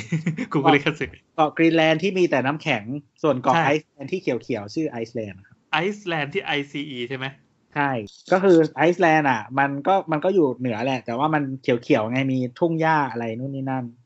แต่กรีนแลนด์ที่ชื่อสีเขียวอะ มันเป็นแบบขาวล้วนอืมอืมชื่อกรีนแลนด์แต่ไม่มี green เลย อ่า ประมาณนั้น ก็เหมือนประชากรน่าจะเราไม่แน่ใจว่าหลักหมื่นหรือหลักแสนอะไรประมาณเนี้ย เป็นส่วนหนึ่งของประเทศเดนมาร์กนะอ๋ออันแต่นี้อ่านคนจากที่ประชากรน้อยมากนะน้อยกว่าสิงห์บุรีอีกเนี่ยเขาบอกว่ากรีน พื้นที่ใหญ่ประมาณหนึ่งสองจุดหนึ่งล้านกิโลตารางกิโลเมตรอืมอืมอืมส่วนออสเตรเลียพื้นที่เจ็ดจุดหกตารางเจ็ดจุดหกล้านตารางกิโลเมตรอ๋อเหรอ ทีนี้มันมีอ่านิยามจริงๆอ่านจากวิกิพีเดียแหละแต่ว่ามันมี cite source นะ แต่ว่าขี้เกียจ cite source ต่อเออก็อ่าวิธีที่แยกระหว่างเกาะกับอ่าทวีปนะครับ อ๋อ ทวีป อืม ทวีปก็คืออ่า พื้นแผ่นดินที่ใหญ่ที่สุด บน อ่าเขาเรียกว่าอะไรอะเปลือกมันโลกอะเออแผ่นเปลือกโลกหรือ continental plate ซึ่งออสเตรเลียเนี่ยก็คืออยู่บนแผ่นชื่อ Australian plate เป็นแผ่นดินที่ใหญ่ที่สุดบนแผ่น Australian plate ก็เลยเป็นทวีปทวีปอ๋อโอเคอืมแต่ว่าจริงๆนิยามมันก็ไม่ได้แบบ เข้าใจว่านิยามมันก็แบบมันซับซ้อนไปซ้อนมาอะไรเงี้ย แล้วแต่คนจะนิยามส่วนหนึ่งอะไรประมาณนี้ออสเตรเลียบางทีเขาก็จะเรียกว่าออสเตรเลเซีย เป็นชื่อชื่อแผ่นนี้ใช่ไหมก็เอ่อหมายถึงว่ารวมประเทศพวกแบบนิวซีแลนด์แล้วก็เหมือนแบบอ๋อโพลินีเซียอะไรต่างๆเกาะเกิดอะไรมาด้วยอะไรอย่างเงี้ยอ่าอ่าอ่าเหมือนยูเรเซียอย่างนี้ใช่ไหมใช่ใช่ยูเรเซียก็คือเอเชียกับยุโรปอืมอืมประมาณนี้แต่ว่ายูเรเซียเหมือนมันเป็นแผ่นดินที่ต่อกัน จริงๆ เหมือนทวีปสามทวีปที่มันต่อกันคือ ยุโรปเอเชียแอฟริกาอย่างเงี้ยมันต่อกันเป็นชิ้นเดียวอืมอืม อืม แล้วก็แบบอเมริกาเหนือใต้ก็เป็นหนึ่งชิ้น อืม ใช่ไหมประมาณนั้น แล้วก็จะมีคำอย่างเช่นว่าเกาะเนี่ยก็คือเหมือนเป็นส่วนอ่าส่วนต่อของแผ่นดินน่ะ แค่มันมีน้ำมากั้น แต่ว่ามันเป็นเหมือนแบบพื้นพื้นแผ่นดินเดียวกันอะ อืมอืมอืมอืมอืม อืมเขาเขาใช้คำว่า oceanic crust หรือขอบ ขอบ crust มันคือขอบอะครับ ขอบทวีปเงี้ยเหรอเออไอ้ยขอบขอบขอบมหาสมุทรใช่ หรือว่าบางบางครั้งเขาใช้คำว่าไหลทวีปอะก็คือเหมือนเป็นอ่าแบบไหลทวีปอืมอ่า พื้นมันยื่นไปอะไรใช่ไหมซึ่งมันเป็นเหมือนแบบ ถ้าเราลงไปใต้น้ำเราจะเห็นว่ามึงดินต่อกันนะอืมอืมแต่มันอืมมากั้นอยู่อืมะไรเหมือนประาณภูเขาที่มันคือแผ่นเปลือกโลกที่ซ้อนขึ้นมาด้วยปะ ถ้าซ้อนขึ้นมาบางทีจะเป็นแบบ อ่า เป็นเหมือนเขาขึ้นมาอะไรอย่างนี้หิมาลัยอะไรเนี่ยเออ แล้วก็เหมือนบางที่ก็ เออเขาเรียกว่าอะไรอะ เหมือนบางทีมันเป็นเหมือนภูเขาไฟปะทุขึ้นมา แล้วก็กลายเป็นเกาะอะไรเงี้ย แต่ว่าเหมือนอีภูเขาไฟนะมันอยู่บนแนวที่เป็นแบบเหมือนแผ่นดินเดิมเดียวกันนี่แหละ มันก็เลยเหมือนแบบอ่า มันไม่ใช่ทวีปใหม่อืมอืม อืม ก็คือมันจะยังมีความต่อเนื่องของแผ่นดินหรืออะไรประมาณนี้อยู่ นั่นแหละ มันก็เลยแยกกันระหว่างเกาะกับทวีป อืมอืมอืมประเขาถามว่าอะไรนะถามว่าเอ่อเกาะกับทวีปแยกกันยังไงใหญ่เท่าไหร่ถึงจะเป็นเกาะจริงๆมันอ่าไม่ได้อยู่ที่คำนิยามไม่ได้อยู่ที่ขนาดอืมอ่าคำนิยามอยู่ที่ลักษณะของด้านอ่าเขาเรียกว่าอะไรวะ geology นี่ภาษาไทยว่าอะไรธวะรณีวิทยา เออ ใช่ใช่ลักษณะทางธรณีวิทยา มากกว่าอืมไม่ได้อยู่ที่ขนาดของของพื้นที่นะครับ ครับดูมีความรู้จังเลยอะเออใช่เครียดเลยอะกลายเป็นรายการสาระไปเลย ในขณะที่เฮ้ยแต่ตอนนี้เราจำได้ว่ามันมีวิชาตอนม .6 อะเราเรียนเรื่องเนี้ย แล้วก็แบบเราเอนจอยมากเลย แต่ตอนนี้ทำไมเราลืมไปหมดแล้วก็ไม่รู้เรียนไม่สอบไงล่ะเออตอนนั้นเหมือนจำได้แบบตั้งแต่ใต้พื้นดินจนถึงอากาศเลยอะเออโทรสตาร์มีเธอ อืม ท่องได้ Star s o p h e r โทรโพสเฟียสตราโตสเฟียมีโซสเฟียเอ็กโซสเฟียด้วยอะไรก็ไม่รู้โอ๊ยทำไมต้องเนิร์ดโชว์กันโชว์เนิร์ดกันด้วยเอาที่เหลือไปถามในอวกาศข้างบ้านนะครับเคยพไปอละสอบไปนี่ด้วยมันจะมีแบบเขาเรียกว่าอะไรวะอะไรอีก ภาษาอังกฤษมันชื่อ JSCP ที่เป็นแบบเหมือนแบบโครงการที่แบบเด็ก ไปทำทดลองที่อะไรก็ไม่รู้อะอ๋อเด็กเหรอเรียนวิทยาศาสตร์ที่อะไรไม่รู้อะนั่ เรานแหละครับทำนะเราไม่มีทำโครงการไข่เค็ม เราไม่ทำกับคนอื่นด้วยเราทำคนเดียว ก็คือไม่อาบน้ำนะฮะโครงการเก็บพอเว้ยครับผมคำถามถัดมาจากคุณชีวิตเด็กกงสีนะครับ อ่า เป็น quote มาอีกแล้วนะครับ ก็คือเป็นทวิตอันหนึ่งนะครับ เป็นอ่าบันไดเลื่อนที่เซ็นทรัลเวิลด์นะครับ อันนี้น่าจะเลื่อนลงชั้น B2 อืม ยังไงยังไง น่าจะเป็นโซน อ่า เข้าใจว่าน่าจะเป็นโซน atrium อ๋อไม่มีใครรู้เรื่องพูดแล้วไม่มีใครรู้ลองเล่าดิเล่าดิเกิดอะไรขึ้น มันจะเป็นโซนเข้าใจว่าเป็นโซนหน้าเซนนะหน้าเซนก็มันเป็นบันไดเลื่อนลงที่มันจะมันจะเตี้ยกว่าปกติอะแต่ว่าถ้าใครเคยไปเซ็นทรัลเวิลด์จะบันไดเลื่อนอะขอบไอ้ข้างๆบันไดเลื่อนมันจะเป็นกระจกทั้งหมด อ่า ข้างๆบันไดเลื่อนที่เป็นที่ใต้ราวจับอะครับ อ่าอ่า อ่าเป็นกระจกทั้งหมด ซึ่งอันเนี้ยมันแตกอืมอ๋อ มันในเรื่องที่เป็นราวบันไดนะมันแตกเเพราะอะไรอะ มันแตกเข้าใจว่าวันนี้มีอีเวนต์อีเวนต์ทุบกระจกเหรอไม่ใช่ไม่บ้าใช่เหมือนมีคอนไม่แน่ใจมีคอนเสิร์ตหรือมีอะไรไม่แน่ใจอะ ที่ห้างนี่แหละ เออ เออแล้วคือคุณชีวิตเด็กกงสีเขาก็ถามว่าใครจ่ายค่าเสียหายมีคนเจ็บด้วย ส่วนที่กรี๊ดกรี๊ดเดาว่าคงเป็นตกใจผสมกับกลบเกลื่อนเพื่อออกจากพื้นที่ อ่าเดี๋ยวขออ่านดีพายของต้นทางนิดนึง มีคนมาตอบไว้ว่า จะมาเล่าให้ฟัง ก็คือมีคนมาเป็นกลุ่มอยู่กลุ่มหนึ่ง แล้วคนทางซ้ายสุดสะพายกระเป๋าไว้ข้างซ้าย พอลงบันไดเลื่อนที่ชั้นเจ็ดกระเป๋ามันอยู่นอกราวบันได เลยไปขัดกับกระจกที่อยู่ใต้ราวบันได นางก็กรีดแบบจะเป็นจะตายเพราะกระเป๋าดึงนางไว้ สุดท้ายกระเป๋าหลุดมาพร้อมกับกระจกทั้งแผงตกจากชั้นหนึ่งไป ตกจากชั้นเจ็ดไปปีหนึ่งโหโอ้ตอน โอแรกเคคิดว่าตกเตี้เข้ายใจละเราคิดแล้วว่าทำไมถึงมีคนเจ็บ ฉันก็เห็นชัดๆ เพราะฉันเป็นคนเดียวที่ยืนรอลงบันไดต่อจากกลุ่มนี้ หลังจากนั้นพวกนางก็กรีดกันไม่หยุดกรีดจนเดินออกจากห้างโดยไม่สนใจจะดูคนบาดเจ็บข้างล่างเลย อันนี้ฉันเศร้ามาก เป็นภาพอะไรสักอย่างนะครับ ที่ตัวเอามาโชว์ใส่จอแล้วเราก็ดูไม่รู้เรื่องเหมือนกัน อันนี้มันเป็นเรลอันนี้มันเป็นเรลข้างๆที่อยู่ข้างๆบันไดเลื่อนพอดี เนี่ย หัวเรลที่เป็นโลหะแบบเนี้ยคืออยู่ข้างๆบันไดเลื่อน คือตอนแรกอะตอนแรกเราสงสัยอยู่ว่า ทำไมถึงมีคนเจ็บ เพราะว่ามันเป็นกระจกเม็ดข้าวโพดอะเข้าใจปะที่เราเคยอ่าเคยคุยกันว่ากระเป๋าเลยมันเป็นกระจกที่ถ้าแตกแล้วมันจะเป็นเม็ดเม็ดๆที่ไม่มีคมอะอ่าคือถ้าเทมกระจก temper เออคือถ้าอยู่หน้า Zen อะ จริงๆมันเป็นคอร์ดที่บันไดเลื่อนอะ ขึ้นจากตั้งแต่ชั้น B1 ไปจนถึงชั้นเจ็ดได้เลยอืมส่วนชั้น B2 อะ จะเป็นบันไดเลื่อนที่ถัดออกมา ไม่ได้อยู่ตรงคอร์ดพอดี อ่า อืม ซึ่งถ้าเขา เป็นตามที่คนเนี้ยบอก ซึ่งเราไม่แน่ใจว่าใช่หรือเปล่าแต่ว่า ถ้าใช่เนี่ยคือตกลงมา แน่นอนมันสามารถตกถึงชั้น B1 ได้ เพราะว่ามันเป็นคอร์ดที่เป็นเป็นวอยพื้นที่อะแล้วตกลงมาต่อกันได้เลยอืมซึ่งมีคนเจ็บแน่ๆ ด้วยขนาดนั้นต่อให้คุณทิ้ง ก้อนยางลบมา ก็มีคนเจ็บ ก็ถามว่าใครรับผิดชอบ ก็ถ้าเป็นแบบที่คนเล่าคนนี้ก็คือเขาหนีไปแล้วห้างก็คงต้องจัดการตัวเองครับแต่ถ้าจับได้ก็อีกเรื่องหนึ่งนะ ก็ห้างก็ต้องรับผิดชอบคนเจ็บอยู่ดี แต่ว่าเขาจะมีที่ให้ไปฟ้องไง คือเราสังเกตว่าเวลาเอ่อในยุคที่มันมีโซเชียลง่ายๆ ทุกคนมีโทรศัพท์เนาะเราก็จะเห็นข่าวการเกิดอะไรอย่างเงี้ยในห้างไม่ว่าจะเป็นคนฆ่าตัวตายกระโดดลงมาตกแปะเงี้ยมีคนบรรยาย จนเหมือนเราไปนั่งอยู่ในเหตุการณ์ซะเยอะเลย ห้างห้างแห่งหนึ่งบนถนนแจ้งวัฒนะมีเป็นประจำอะครับเออมีเป็นประจำในภาพก็คือ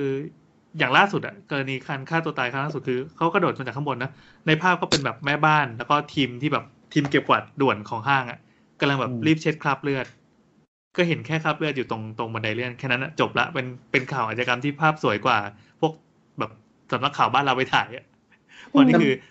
คือชาวบ้านถ่ายเองโดยใช้มือถือ มันเคยมีครั้งที่ตกลงมาแล้วเป็นเหมือนแบบเหมือนเพดานของร้านแล้วทะลุแล้วก็มีคนเจ็บหรืออะไรอย่างนี้ด้วยอะอ่าอ่าอ่าเราจำได้จำชื่อคนนั้นได้ด้วย อืมนั่นแหละ ก็มันก็น่าเศร้านะอืมแต่เมื่อก่อนเขาปิดข่าว ปิดปิดข่าวเราก็ไม่ค่อยเชื่ออะไรไอ้คำว่าปิดข่าว เนี่ยตัวนี้เคยมีคนตายแต่เขาปิดข่าว มันจะมีจริงเหรือวะพอมาอยู่ในโลกยุคโซเชียลเนี่ยก็เลยเข้าใจเออแม่งมีจริงว่ะมีเยอะด้วย อืมแต่บางทีลองลองคิดภาพอีกทีนึงเขาเขาไม่ได้ปิดข่าว แค่เขาไม่ได้ทำอะไรเลยเงาปะแค่เก็บกวาดแล้วก็จบ ใช่ คือ คือมันไม่ได้มีคนนำเสนอออกมาไง คือเขาไม่พูดแล้วใครจะพูด ปิดสิ ต้องปิดสิ ต้องต้องปิดอะอย่างใน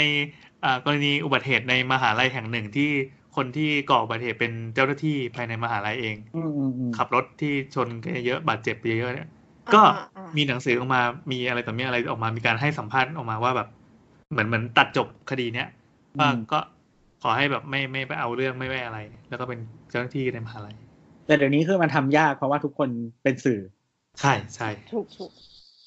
อ่าเพราะฉะนั้นคือจริง ๆ แล้วห้างอ่าห้างแห่งหนึ่งบนถนนแจ้งวัฒนะอาจจะมีคนตายมากกว่านี้ยี่สิบเท่า แต่เราไม่รู้ขนาดนั้นเลยเหรอวะไม่รู้มันเป็นสถานที่ฮอตฮิตมากเลย เพราะว่าคอร์ดมันแบบสูงตั้งแต่ชั้นหนึ่งถึงชั้นเจ็ดไงอืมแต่คือการดีไซน์ห้างส่วนใหญ่อะเขาทำให้ตัวห้างมัน flow โดยการเจาะคอร์ดขึ้นมา ซึ่งทะลุไปหลาย ๆ ชั้นน่ะ คือห้างส่วนใหญ่ใน อ่า อีเวนต์เครือเนี้ย จะไม่สูงขนาดนี้อืมอ๋อ นี่มันสูงมากแต่นะสาขาเนี้ย สูงเจ็ดชั้นอ่าเจ็ดชั้นถือว่าสูงมาก ส่วนใหญ่อยู่ที่สี่ถึงห้าใช่ คืออย่างอ่าเซ็นทรัลลาดพร้าวอย่างเงี้ย มันจะมีถ้าช่วงที่มีคอร์ด ถ้าอยู่นอกห้างเซ็นทรัลอะ มันจะมีแค่ประมาณสามชั้นอือฮึใต้ดินอะไรอย่างเงี้ย ซึ่งมันทำให้คนไม่อยากโดด เรากำลังไม่คิดมัว่านมันก็โดดได้เราก็เคยเห็นแบบเขาสามจะไปสี่โดดชั้นในที่โดดเขาจะไปโดดที่โรบินสันกันอ๋อคือ คือมันทำให้เราคิดว่า เออมันมันอาจจะมีผลกับการดีไซน์ห้างในอนาคตหรือเปล่าใช่ไหมเออที่จะน่าคิดความนิยมของการเจาะคอร์ดยาวลงมาแต่มันทำให้ห้างอึดอัดนะคือจริง ๆอะมันเป็นยุคก่อนอะเขาไม่เจาะคอร์ดกันแล้วก็มาถึงยุคหนึ่งที่แบบยิ่งโล่งยิ่งแบบรู้สึกว่ามามองอืมเห็นกัน เวลาเราเดินแล้วเราแบบสามารถมองขึ้นไปอีกชั้นหนึ่งแล้วเห็นว่ามันมีร้านอะไรอะไรอย่างเงี้ยใช่ใช่ใช่มันคือการดีไซน์ในการขายไงมันเป็น marketing อย่างหนึ่งคือ คุณสามารถยืนอยู่จุดเนี้ยแล้วคุณสามารถเล็งได้เลยว่ามันมีร้านไหนตรงไหนบ้าง อืม ยิ่งยิ่งห้างที่สามถ้าจัดผังร้านที่มันกรุ๊ปกรุ๊ปง่ายอะ แล้วเวลาเรามองอะ คือถ้าเราเห็นว่ามันมีธนาคารเราก็จะรู้ว่าโซนนั้นอะ ธนาคารทั้งหมดแน่เราเดินไปง่ายอะไรอย่างเงี้ยอะซึ่งต่อไปอาจจะไม่ใช่การ ไม่เจาะคอร์ดก็ได้ แต่อาจจะเป็นการเจาะคอร์ดแต่ว่าทำให้กระโดดลงมาไม่ได้ อืมอืมคิดว่าอย่างนั้นเหมือนกันปิดเป็นกระจกเป็นอควาเรียมไปเลยอะไรอย่างนี้ก็ได้อืมอืมก็คืออาจจะทำฟังก์ชันอย่างอื่นไป คือเหมือนอ่าเหมือนเลี่ยง ถ้าคุณอยากได้ความ flow โอเค เราจะ keep ความ flow อยู่ แต่ว่าเราก็ต้องแบบ protect ด้านนี้ทำไอ้ตะแกรง catchตะแกรงตะแกรงกันหนูอะนะแบบเชือกเชือกอะไรเงี้ยมึงกระโดดไปใช่ไหมมึงติดน่ารักคือเชียวบ้านพี่แอนนะ เออแบบพี่แอนเว้ยแต่เรื่องเรื่องห้างนี่ก็น่าพูดอีกรอบหนึ่งเพราะว่าคราวที่แล้วที่เราคุยกันเรื่องที่ ได้เราเราพูด เราไม่พูดชื่อห้างกันแล้วกันเนาะคือห้างที่มันทำให้มันมีคอร์ดตรงกลางที่เป็นพื้นที่กว้างๆอะ แล้วก็เอาร้านที่เป็น stand alone เล็กๆ ที่เป็น kiosk อะไรอย่างเงี้ยมาตั้งตั้งตั้งแล้วมันทำให้เรารู้สึกว่า มันไม่ใช่ห้าง เป็นตลาดเขา maximize spaceเออ มันก็ต้องโอเคสิวะไม่งั้นก็ไม่ทำหรอก มันมันมันโอเคในแง่ที่ว่ามันขยี้พื้นที่ในการในการหาเงิน อืม แต่ว่าในความงามเรารู้สึกว่ามันไม่ใช่ ใครไม่วินบ้างอะ มันมันมีห้างหนึ่งที่เป็นห้างใหญ่ย่านตะวันออกของกรุงเทพนะครับครับ ชื่อว่าชื่อว่าใหญ่ด้วยอืมบิ๊กซี มีบิ๊กซีอยู่ในนั้นอ่าๆ แล้วไงโอเคมีบิ๊กซีเป็น key anchor อันหนึ่งอะคือแล้วห้างใหญ่ขึ้นเนี้ยเรื่อยๆใหญ่ขึ้นเรื่อยๆด้วยใช่ไหมใหญ่ขึ้นเรื่อยๆเขาเรียกตอนนี้เขาเรียกเป็น city ละโอ้โหครับ อ่า ก็คือห้างเนี้ย เหมือน อ่า งบไม่ค่อยดีอืมงบไม่ค่อยดีหมายถึงแต่แต่ผลประกอบการอ๋ออืมโอเค คือมันเป็นครั้งแรกที่บริษัทเนี้ยคือปกติบริษัทเนี้ยเขาทำ community mall เป็นหลักอืมเออ แล้ววันหนึ่งอะเขามาร่วมทุนกับ ห้างขายเฟอร์นิเจอร์ แล้วเขาก็มาเปิดห้างเนี้ยใหญ่อืมตอนนี้เดากันออกแล้วใช่ไหมคะ ไม่ออกไม่ออกไม่เอาโอเค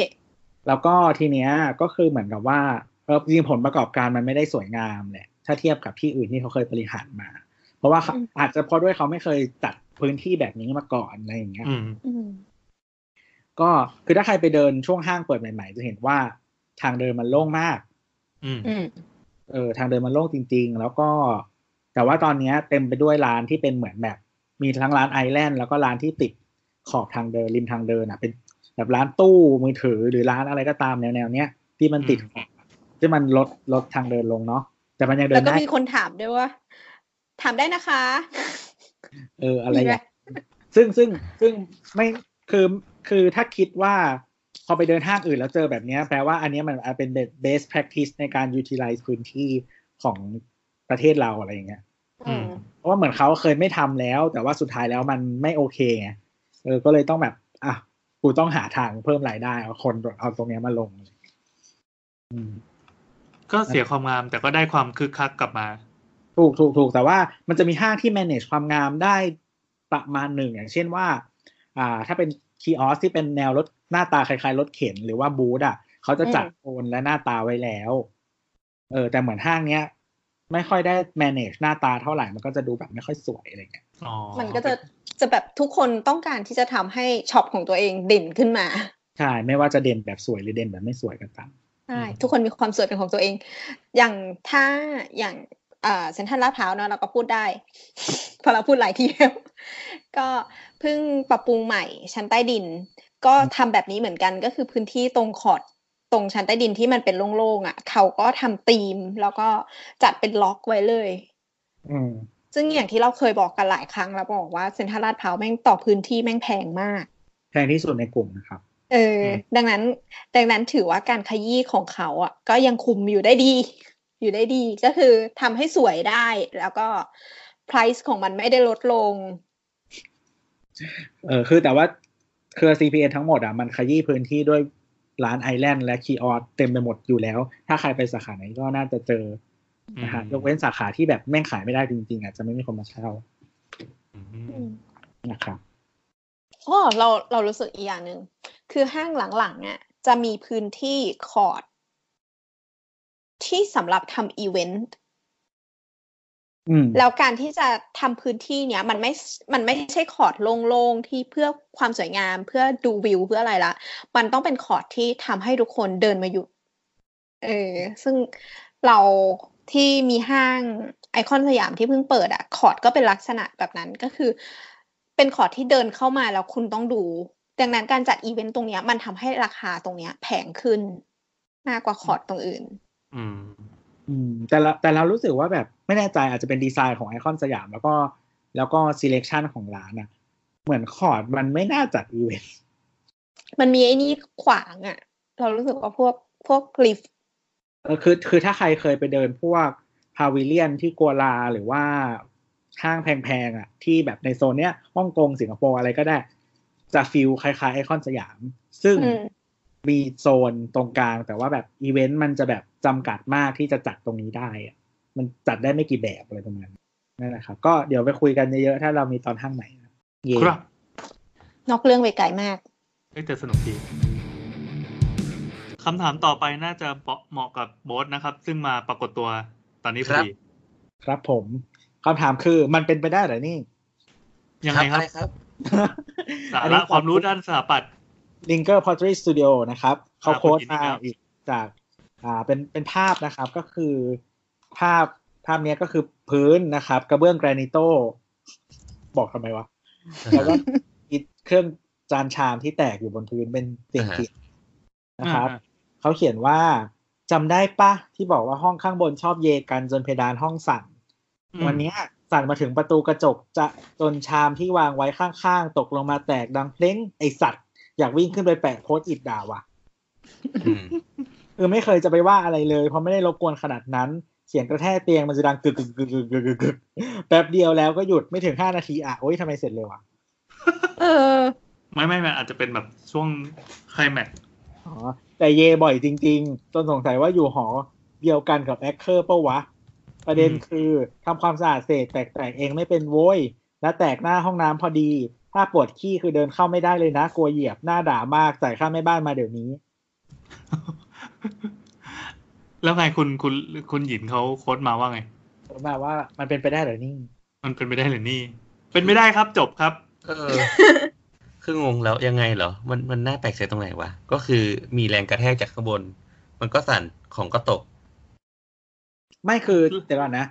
สมมติเดี๋ยว ตอนแรกเราคิดว่าคิดว่าคุณคุณคุณลิงเกอร์พัทลีเนี่ยก็จะถามว่าเราจะมีวิธีขอโทษห้องข้างล่างยังไงดีคะอะไรเงี้ยโหจะฉีกมาก คืออะคือสมมติอันนี้เป็นหอพักใช่ปะอืมแล้วก็คือ อะโครงสร้างมันก็คิดสภาพโครงสร้างหอพักส่วนใหญ่อืมใช่ไหมแล้วก็เหมือนเยก็คือเตียงส่วนใหญ่เตียง ถ้าหอพักมันจะไม่เป็นแพงมากมันจะเป็นแบบโครงโลหะอะไรอย่างนี้เอออืมแล้วก็เยสั่นลงมาถึง มันส่งไปลงถึงข้างล่าง ไม่น่าจะมีเพดานบ้างอาจจะเป็นแบบแผ่นพื้นสำเร็จรูปแล้วก็ไม่ทำใช่เป็นพื้นสำเร็จรูปใช่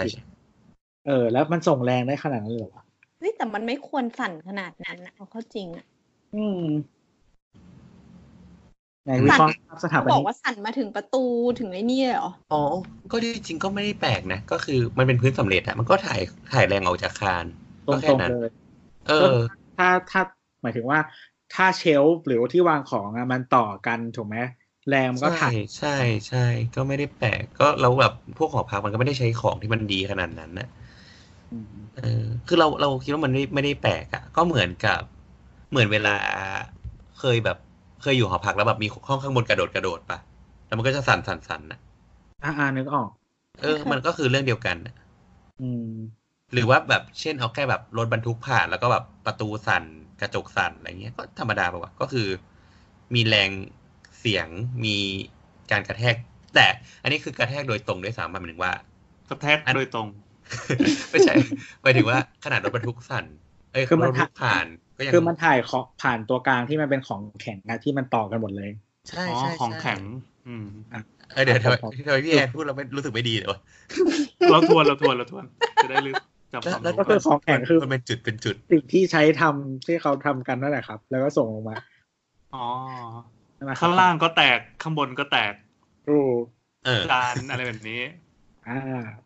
ใช่แล้วอะไรประมาณนั้นสนุกมากเลยอะตอนเนี้ย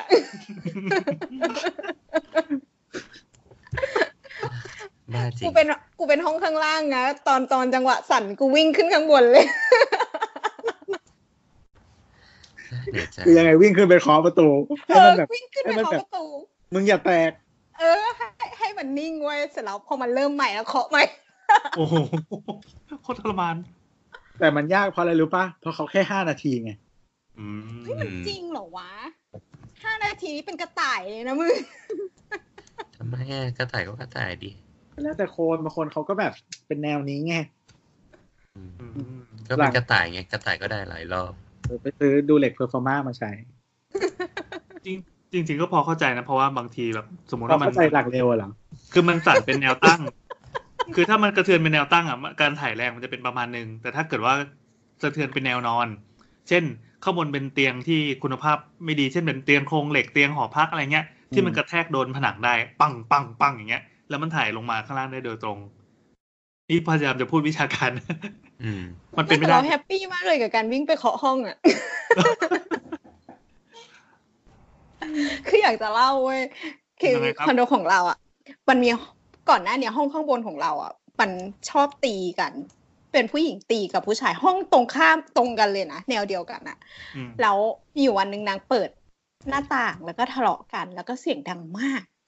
แล้วเราก็ได้ยินเสียงผ่านผ่านแผ่นพื้น ของเราไม่ไม่มีฝ้านะ เป็นแผ่นพื้นแล้วก็ดังตึ้งตึ้งตึ้งคือในหัวภาพตอนนั้นนะคือเป็นผู้ชายจับหัวผู้หญิงแล้วก็โขกพื้นน่ะอืมเราก็เลยแบบ เราโทรไปฟอนต์ด้วยแล้วแล้วเหมือนรปภกะกลางคืนนะเขารับ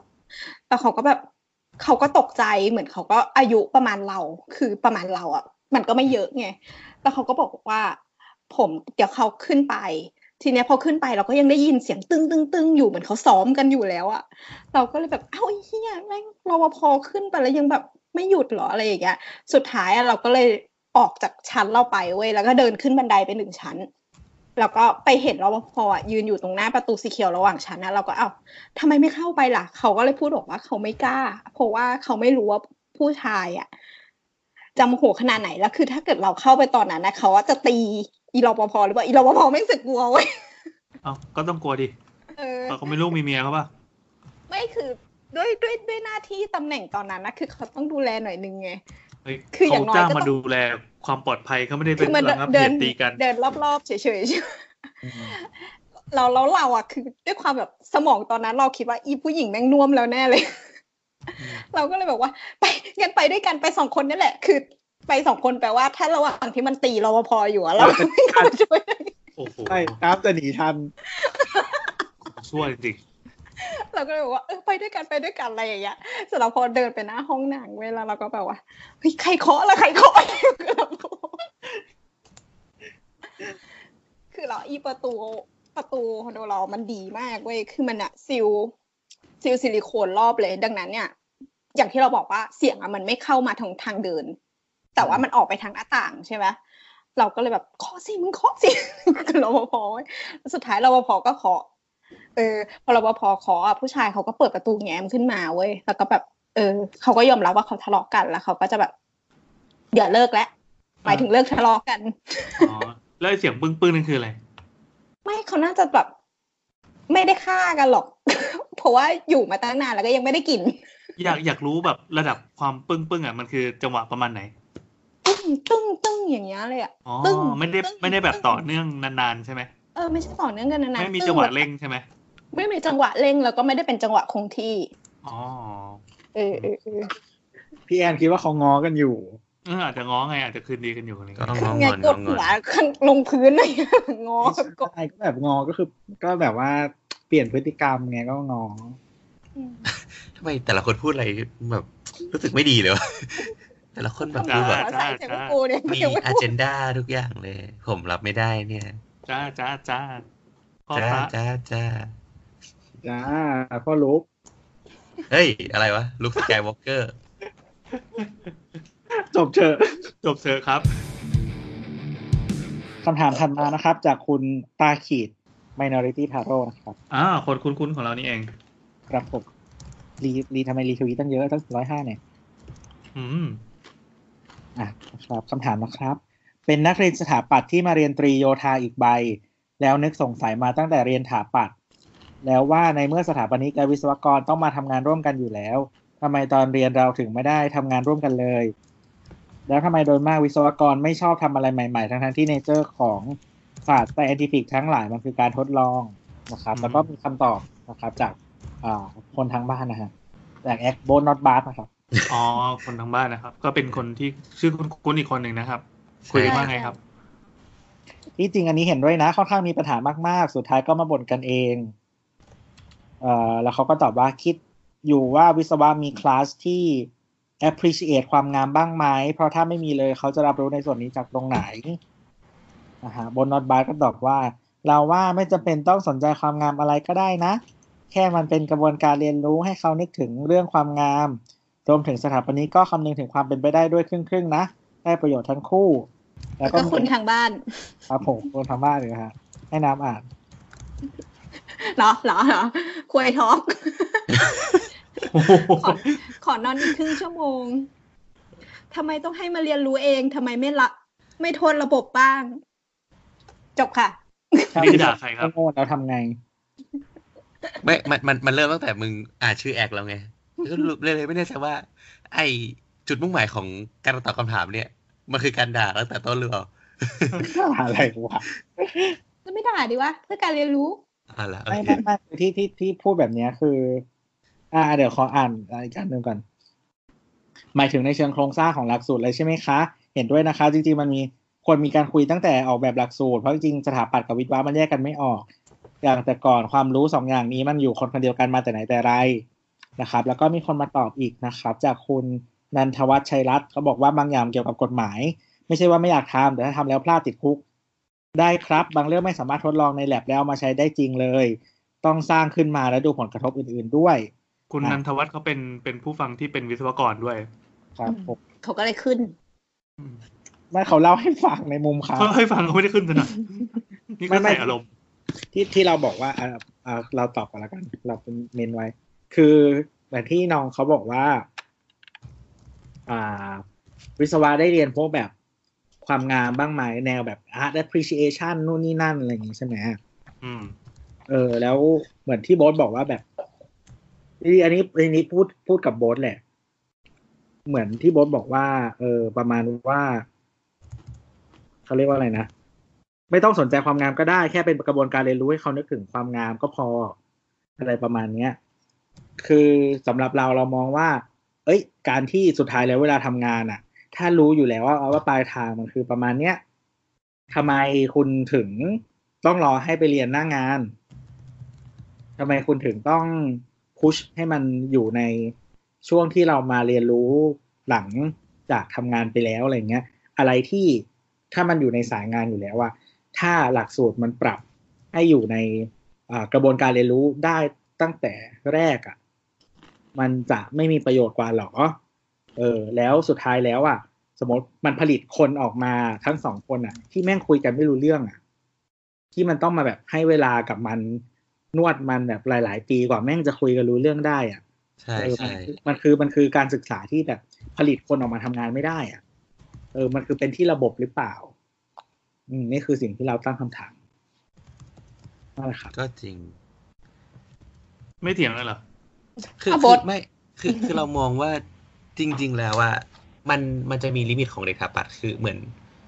หลาย ๆ ที่อะ พอตอนที่เรียนมันก็คือจะทำแบบ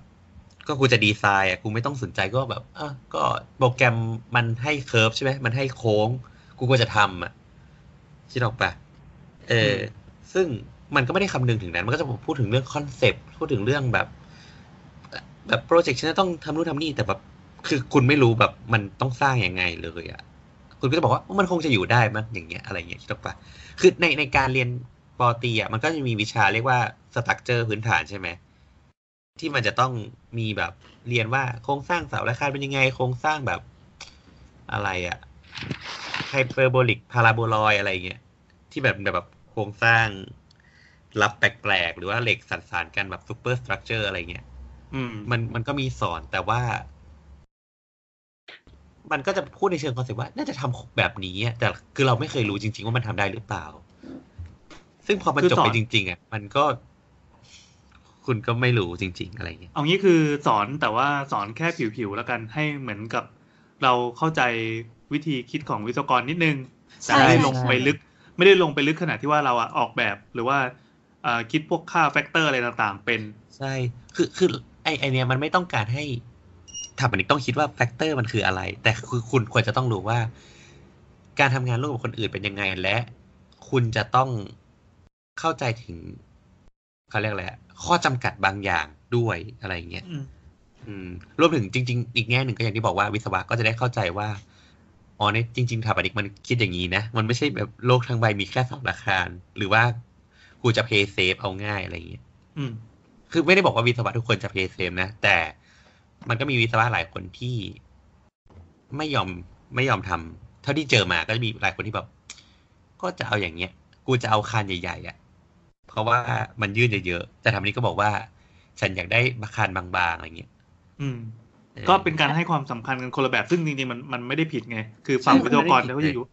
ฝั่งวิศวกรเขาอยู่ความฝ่ายความมั่นคง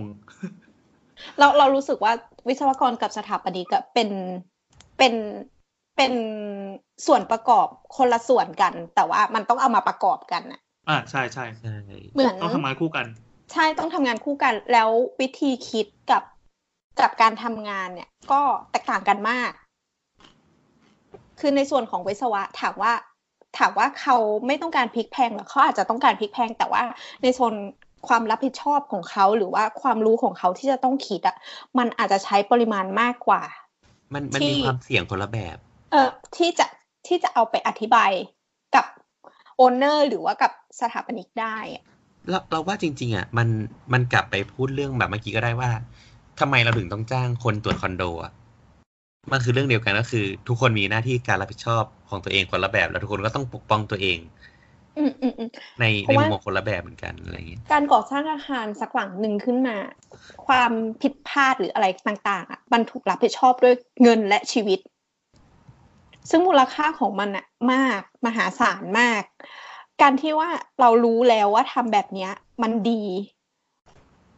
มันแล้วเราก็แต่ทำอย่างนั้นใช่ไหมล่ะเออเออมันแล้วแต่ personal ของแต่ละคนที่ว่าคุณจะขยายความรู้ของตัวเองในการที่จะพลิกแพลงขึ้นไปอีกไหมหรือว่าจะอยู่กับที่เดิมนั่นแหละ คือเซฟแล้วอะไรอย่างเงี้ย หรือเปล่าแม้กระทั่งตอนที่เราออกมาทำงานถาปัดตอนแรกๆ เราก็เซฟดีไซน์เหมือนกัน คือหมายถึงว่า เรารู้แล้วว่าทำแบบเนี้ย คนคนประเภทนี้ชอบ เราก็ทำแต่แบบเนี้ย จนวันหนึ่งอะ เราเอางานมากางดูแล้ว เรารู้สึกว่างานเราแม่งย้ำอยู่ที่เดิมตลอดเลยอะอืมเออ คือมันก็เหมือนกับว่า นี่ยังไม่ได้พูดถึง วิศวะเลยนะว่าเราจะต้องวันหนึ่งเราจะเดินไปบอกพี่วิศวะว่าพี่ วันนี้หนูจะเอาคานสี่สิบเซนให้ได้อะไรอย่างเงี้ยคือพูดถึงพอร์ตตัวเองเหรออย่าเจ็บเฮ้ยอืมเดี๋ยวพอเราไม่ทำคานเว้ยบอกเลยเราเราจบสายคอนมาเว้ยเราพลิกแพงมากพลิกแพงจนวิศวะจะร้องไห้ใส่ใช่คือคือมันมีหลายอย่างอะครับ คือซึ่งเนี่ยมันเป็นประเด็นก็คืออย่างที่น้ำบอกว่าเขาจะไม่ยอม ไม่ยอมทำอะไรแปลกใหม่เลยอะไรเงี้ยอืมอืม ซึ่งแต่แต่ถามว่ามีก็มีนะมันมีเราต้องมันมีเครดิตมันมีเขาอืมอืมนั่นแหละไม่แต่คือมันมันมันเป็นเรื่องของคอน FLICT บางอย่างป่ะอย่างเช่นว่า คือเขาเป็นด่านสุดท้ายใช่ไหมที่มันจะต้องสกรีนเรื่องแบบ ความปลอดภัยอาคารนู่นนี่นั่นอะไรอย่างนี้ป่ะไม่ไม่เชิงด่านสุดท้ายสุดท้ายมันจะตีกลับไปกลับมาอืมคือมันจะตีกลับไปกลับมา จนจนกระทั่งมันถึงที่พอใจคำว่าที่พอใจเนี้ย ไม่ได้บอกว่าใครที่ยอมรับจะได้ทั้งทุกฝ่าย ใช่เป็นการยอมรับได้ทุกฝ่ายด้วย ไม่ใช่แค่แบบ มีใครสักคนหนึ่งมาฟันโชกนอกจากโอนเนอร์อย่างเดียว อืมนอกจากเจ้าของเงินใช่ใช่นอกจากคนจ่ายตังค์นั่นแหละก็เรารู้ว่าการการเริ่มตั้งแต่มหาลัยเลยก็ดีอะไรเงี้ยอืม มันมันก็ได้สร้างเขาเรียกแหละไรสร้าง awareness สร้างการรับรู้ปะใช่ไหมอืมเออเริ่มเริ่มเริ่มตั้งแต่มหาลัยนี่คือทำทำด้วยตัวเองยังไงครับก็ หมายถึงว่าอย่าสิเริ่มเริ่มมหาลัยก็หมายถึงว่าคณะก็อาจจะต้อง ไม่ใช่แค่เชิญอาจารย์มา แต่มันอาจจะต้องมีโปรเจกต์ที่ร่วม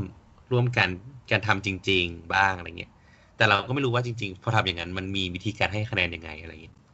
อืมสมมติแต่ลำบากนิดไม่นึรู้งว่านะโปรเจกต์ที่ข้ามคณะมันทำอืมมียังไงเอ่ยลำบากนิดนึงนะ เพราะว่าอ่าหลักสูตรการสอนปริญญาตรีถาปัดบ้านเราอะอย่างที่บอกว่ามันมันดีไซน์ลีดใช่ป่ะอืม ใช่ใช่มันมีอีกเรื่องอีกร้อยแปดพันอย่างที่จะต้องโฟกัสต้องรู้จะต้องใส่ใจมอย่างประเด็นเนี้ยก็เป็นหนึ่งในประเด็นที่ที่ก็ก็เป็นเรื่องที่คุยกันมาตลอดเหมือนกัน อืม อืมเพราะที่เนี้ยหลักสูตรมันคือห้าปีห้าปีจะต้องอัดแน่นแม่งทุกอย่างที่ที่คุณควรจะใส่ใจอะ่ะอืมกลายเป็นว่าเป็นเด็กที่จบมาห้าปีได้ได้ประมาณหนึ่งเท่านั้น แต่ณที่สุดแล้วก็จะต้องไปเริ่มเวลาทำงานจริง ซึ่งก็เป็นที่ถกเถียงกันมาตลอดว่าอ้าวพอไปเริ่มปั๊บเหมือนมึงต้องเริ่มใหม่หมดเลย ไอคนที่รับจูเนียร์เข้ามาก็เหมือนจะต้องทำใจไว้ประมาณหนึ่งแล้วว่า เด็กมาปั๊บก็ต้องมาหัดก่อนมาเทรนก่อนอยู่ดี ไม่หรือหรือมันเป็นดิเรกชันของของผู้ผู้วางผู้ร่างหลักสูตรหรือเปล่าว่าอยากให้อ่อบัณฑิตที่จบออกมามันคือแบบเน้นด้านนี้ เพียงแต่ว่าสุดท้าย พียงแต่ว่าสถานการณ์ในการทำงานมันไม่เหมือนกับที่เขาคาดหวังไว้ มันก็จะมีเฉพาะทางอีกอะอืมคือกลายเป็นว่าจบจบห้าปีก็ยังยังไปสุดสักด้านไม่ได้ มันจะเหมือนปูพื้นก่อนมัน มันจะเอาจริงๆมันก็คือเหมือนขั้นปฐมภูมิของการเป็นสถาปนิกอะอือฮึเฮ้ยแต่เรากลับคิดเรื่องนี้อีกอย่างหนึ่งยัคืงอไงครับออฟฟิศเก่าเราอะ พี่ดับแมนทีมเราอะเขาจบ ปวชมา แล้วเขาก็ทำงานดับแมน โดยที่บางครั้งอะบางครั้งที่เราเว้นเป็นดีไซน์ว่างๆไว้สักอย่างหนึ่งอะแล้วเขาสามารถดีไซน์ออกมาได้ด้วยอะคือไม่ใช่แค่เคลียร์แบบ ใช่เขาไม่ได้เคลียร์แบบอย่างเดียวเขาดีไซน์รายละเอียดเล็ก ๆ ที่บางทีเราเราไม่เห็นหรือเราหลุดไป หรือเราลืมไปอย่างเงี้ยแล้วงานมันเร่งเขาดีไซน์ออกมา ซึ่งซึ่งโอเคมันอาจจะไม่ได้ วิบวับมากหรืออะไรอย่างเงี้ย แต่แต่แต่แต่น้ำดีไซอะน์ดีกว่าน้ำไม่ใช่ คือน้ำเห็นแล้วน้ำรู้สึกว่าเฮ้ยคือพี่เขามีความสามารถนะแล้วอย่างที่เรารู้กันว่าการสอบใบใบประกอบวิชาชีพสถาปนิกอะอืมคือมันสอบได้ ถ้าเกิดคุณทำงานครบจำนวนปีปีเออ ซึ่งซึ่งเราเชียร์พี่เขามากในการที่จะบอกว่า เออพี่พี่สามารถอัปเกรดได้นะ แล้วสิ่ง การที่เขาจบปวชมา เขาแปลว่าเขาแน่นเรื่องโครงสร้างมากพอสมควร อืม คือเรารู้สึกว่าเขากลายเป็นเป็นบุคลากรที่แบบโคตร strong เลยอะในทีมอะเราเรียนรู้กับเขาเยอะมากด้วยนะ ระบบการศึกษาที่ผลักคนให้เรียนมัธยม มันส่วนหนึ่งมันเขาเรียกว่าอะไรนะ มันมี alternative ที่ดีกว่าอือฮึอืม ในการแบบมาถึงทางนี้อะไรอย่างเงี้ยอืมอืมแบบพวกประเทศพวกแบบอ่าเยอรมันหรือสวิสอะไรเงี้ยที่เหมือนเขาเน้นผลักคนที่อยากเรียนสายอาชีพให้เข้าสู่ระบบการเรียนสายอาชีพเร็วกว่า ด้วยอืมเออแล้วคือไปไปโตทางนั้นอะ สุดท้ายแล้วมันได้อ่าบุคลากรที่มันมีเขาเรียกว่าอะไรอะได้ มีประสบการณ์กับเรื่องพวกนี้ได้เยอะกว่า ใช่ใช่ใช่ก่อนที่จะออกมาสู่สถานการทำงาน อืมแต่บ้านเรามันเป็นเหมือนแบบบางทีทั้งเรื่องแนวคิดของพ่อแม่นู่นนี่นั่นอะไรอย่างนี้ด้วยปะเราเราว่ามันเยอะมาก ๆ เรื่องเรื่องของประเพณีเรื่องความ ความคิดหรือแม้กระทั่งตอนที่เราคุยกันบอกว่าเออวิศวะจะยอมรับการพลิกแพลงของสถาปนิกได้ไหมหรือสถาปนิกจะยอมรับที่จะลดดีไซน์ของตัวเองลงมา เพื่อให้โครงสร้างมันสมบูรณ์ได้ไหมอะมันแอบเป็นเรื่องของ personal ด้วยอะมันคือเรื่องของบุคคลว่า คุณจะใจกว้างรับฟังอีกฝ่ายหนึ่งเพื่อร่วมงานได้มากแค่ไหนอะไรอย่างเงี้ยอืมว่าคุณจะเชื่อใจคนนั้นมากแค่ไหนเฮ้ยเราอย่างที่เราบอกว่าการเจอรับเหมากับ วิศวกรที่สามารถทำงานด้วยกันได้ดีอะมันคือแบบบุพเพสันนิวาสของสถาปนิกเว้ยอืม อืม จริงคือตอนเนี้ยคือกำลังคิดย้อนกลับไปที่ตอนทำออฟฟิศแรกอะครับ เออ คือเจ้านายจะชอบทำงานที่มันเป็นฟอร์มแบบ ไม่ไม่ใช่แบบเสาคานแบบตั้งตรงๆอะจะชอบแบบมีความเฟี้ยวฟ้าวประมาณหนึ่งอะอือฮึเออ ซึ่งแกก็จะใช้แค่วิศวกรคุณลุงคนเนี้ยคนเดียวเท่านั้น เป็นคุณลุงคนนี้คนเดียวเท่านั้นไม่ใช่บริษัทอื่นด้วยพูดใจจะใช้แค่คุณลุงคู่ใจแล้วก็ถามว่าทำไมถึงแบบใช้แค่คุณลุงเขาก็บอกว่าก็รู้ใจกันแล้วอะออกแบบอะไรเขาก็ไม่เคยบ่นเขาก็ทำมาให้ได้ อยากได้ทำไมน้ำมันยิ้มแปลกๆวะเมียน้อยแน่ๆทรงนี้นั่นแหละคือเขาก็บอกว่าแบบ แบบอยากได้อย่างเงี้ยวิศวกรก็จะแบบคำนวณมาให้เลย แล้วก็บอกว่าแล้วก็ให้คำแนะนำเลยอะไรอย่างเงี้ยไม่แบบไม่มาแบบ เออผมไม่ทำดีกว่าเอ้ยอย่างนี้มันต้องเพิ่มอะไรเงี้ยเขาก็จะบอก ได้แต่เขาก็จะมานั่งอธิบายว่ามีความเสี่ยงอะไรบ้าง หรือไม่ทำอะไรบ้างอะไรเงี้ยดังนั้นเหมือนเจ้านายบอกว่า เนี่ยทำมาเป็นสิบปีเนี่ย เปลี่ยนวิศวกรมาหลายคน แต่ตั้งแต่รู้จักคนนี้ประมาณแบบหกปีอย่างเงี้ยก็ไม่เคยเป็นวิศวกรอีกเลย ก็คือใช้แค่คนนี้ทุกงานของออฟฟิศคือใช้แค่คนนี้คนเดียวเรียกว่าหากันจนเจอ ใช่ใช่แต่เราก็หากันจนเจอ แล้วแล้วแล้วเป็นวิศวกรเป็นแบบเกลียดแววตาน้ำตอนนี้วะเหมือนใช่พี่ ฟิกมาแล้วเนี่ยฟิกเขารักแต่งสุดตัวท้าเหยมือนในวิศวะ เขาแต่งตัวเหมือนอันนี้เนี่ยตลกที่ชื่อว่าโยงเยกอะโยงเยกเชิญยิ้อ๋มออะอืมที่แบบจะใส่กางเกงสูงๆ แล้วก็ใส่เสื้อลายลายๆอะอืมเหมือนคุณลุงอะคุณลุงแบบฮาวายตลอดเวลาเหรอคุณลุงยุคยุคนั้นน่ะยุคแบบเศรษฐีมือถืออะมือถือมือถือใหญ่ๆอะที่ชอบแต่งกันอะไรเงี้ยเออนั่นแหละ ก็แบบตลกดีเป็นคุณลุงแบบเฉิมๆแต่แบบ สามารถทำแบบดีไซน์ ดีไซน์เฟี้ยวฟ้าวได้ น้ำตั้งชื่อพิกกันนะน้ำตั้งชื่อพิกกันนะอืมเออนั่นแหละครับ ก็เล่มแรกชื่อว่ารักสุดท้ายในวิศวะ เล่มสองชื่อว่ารักจริงของนายวิทย์นายถาปัดเออได้ละแต่พอแบบเข้ามาถึงโลกจริง ๆ เราว่า เนี่ย เราค้นพบว่าสถาปนิกที่เพิ่งจบใหม่อะจะไม่ค่อยมีความเข้าใจ nature ของวิศวะโครงสร้าง แล้วชอบบ่นว่าทำไมต้องให้แก้อย่างนั้นทำไมต้องให้แก้อย่างนี้ นี่ทำไมคานบางๆ มันทำไม่ได้หรือไงอะไรเงี้ย เคยเป็นไหมเคยเป็นไหมเราเราไม่เราเราไม่อืมปากมากใส่ใคร เคยเป็นสมัยเรียน สมัยแบบเรียนแบบปีสามปีสี่อะไรเงี้ย แต่แต่พอทำงานก็คือแต่อย่างที่บอกว่าพอเริ่มออฟฟิศแรกอะเจ้านายทำทุกอย่างได้แบบกูอยากเฟีลฟ้าวแค่ไหนก็ได้คุณลุงก็ทำได้อะอือืมมแล้วมันก็เลยเชื่อว่ามันก็ทำได้แหละ แค่ มันมันแต่ว่ามันแต่เออสิ่งหนึ่งที่เจ้านายทำก็คือ เจ้านายไม่ใช่แค่บอกว่า เอางานไปทำเนี่ย ฉันจะเอาอย่างเงี้ยแต่เจ้านายจะแบบ ไปรีเสิร์ชประมาณหนึ่งว่า โครงสร้างแบบเนี้ยต่างประเทศอะมันทำประมาณนี้นะอืมดังนั้นน่ะ ถ้าถ้าเกิดจะคำนวณก็อาจจะประมาณนี้ได้หรือเปล่าหมายถึงว่าวิธีคิดโครงสร้างที่ต่างประเทศอะ เขาใช้แบบโครงสร้างแบบนี้คิดนะ อะไรเงี้ยมันไม่ใช่แค่บอกว่าเอาไปคิดมา ฉันไม่ให้ไกด์อะไรเลยอะไรเงี้ย คือเขาก็ไกด์คิดมาแล้วแต่ไม่รู้ว่า ว่ามันน่าจะเป็นไปได้ถ้าเขาถามก็คือตอบได้ ใช่ก็จะไกด์ไปก่อนว่า ใช้วิธีคิดแบบนี้อะไรเงี้ย เนี่ยเรากำลังคิดว่าถ้าเกิดเด็กมันเข้าใจตั้งแต่ต้นอะ มันก็จะทำงานด้วย process ประมาณนี้แหละ คือคุณคุณไม่ได้แบบเพอร์เจอร์อะอืมเออ มองมุมคนอื่นด้วยอย่างนี้ ใช่ใช่ใช่เรารู้สึกว่าทำไมคำตอบมันดูโลกมันดูสวยงามจังวะไม่ มันก็แต่ว่าอันนี้มันคือสิ่งที่กูสัมผัสมา ที่กูเห็นจริงๆ มัน smooth ไงเออคือมันเป็นความรักในออฟฟิศใช่ไหมน้ำตากูมาแล้วเนี่ย คือแบบมันต้องเป็นแบบฟิควายที่เน้นเรื่องอาชีพเว้ยแนวเนี้ยพวกซีรีส์เกาหลีกำลังมาโทนที่มันเป็นเน้นอาชีพให้มา สรุปก็คือถ้าอ่าอยากทำงานร่วมกันนะครับ ก็รักกันไว้นะครับรักกันไว้อะถ้าหยิกหัวนม ก็เป็นอะไรวะก็เป็นรักสุดท้ายกับนายวิศวะ อ่าโอเคสรุปอันนี้เกาหลีหรือญี่ปุ่นครับ ไม่รู้ว่าไม่รู้ช่างเถอะผ่านผ่านๆไปเถอะ ครับผมคำถามถัดมานะครับ จากคุณ temptation สาวสาวสาวครับ สังเกตมานานแล้วว่าทำไมต่างจังหวัดไม่ได้ถูกวางผังเมืองให้ดีตั้งแต่เริ่มต้น เมืองมักโตตามแนวถนนทั้งที่ช่วงสมัย 2,500 ถึง 2,540 ก็มีคำว่าสถาปนิกแล้วครับ อีกทั้งที่เราบอกว่ากรุงเทพโตเดี่ยว ทรัพยากรถูกป้อนเข้าสู่เมืองหลวงหมด คนเก่งๆอยู่เยอะ แต่ทำไมกรุงเทพผังเมืองยังเละอืม เราเคยตอบคำถามนี้กระจัดกระจายไปแล้วอะอ่า ขอตอบคำถามแบบใช้คำที่เขาถามมาตอบ ได้เลยว่าได้เลย ต่างจังหวัดไม่ได้ถูกผังเมืองกรุงเทพก็ไม่ได้ถูกผังเมืองเหมือนกันครับ ครับใช่อันนี้สั้นๆแต่เคลียร์นะก็แค่นั้นเอง ก็คือถ้าใคร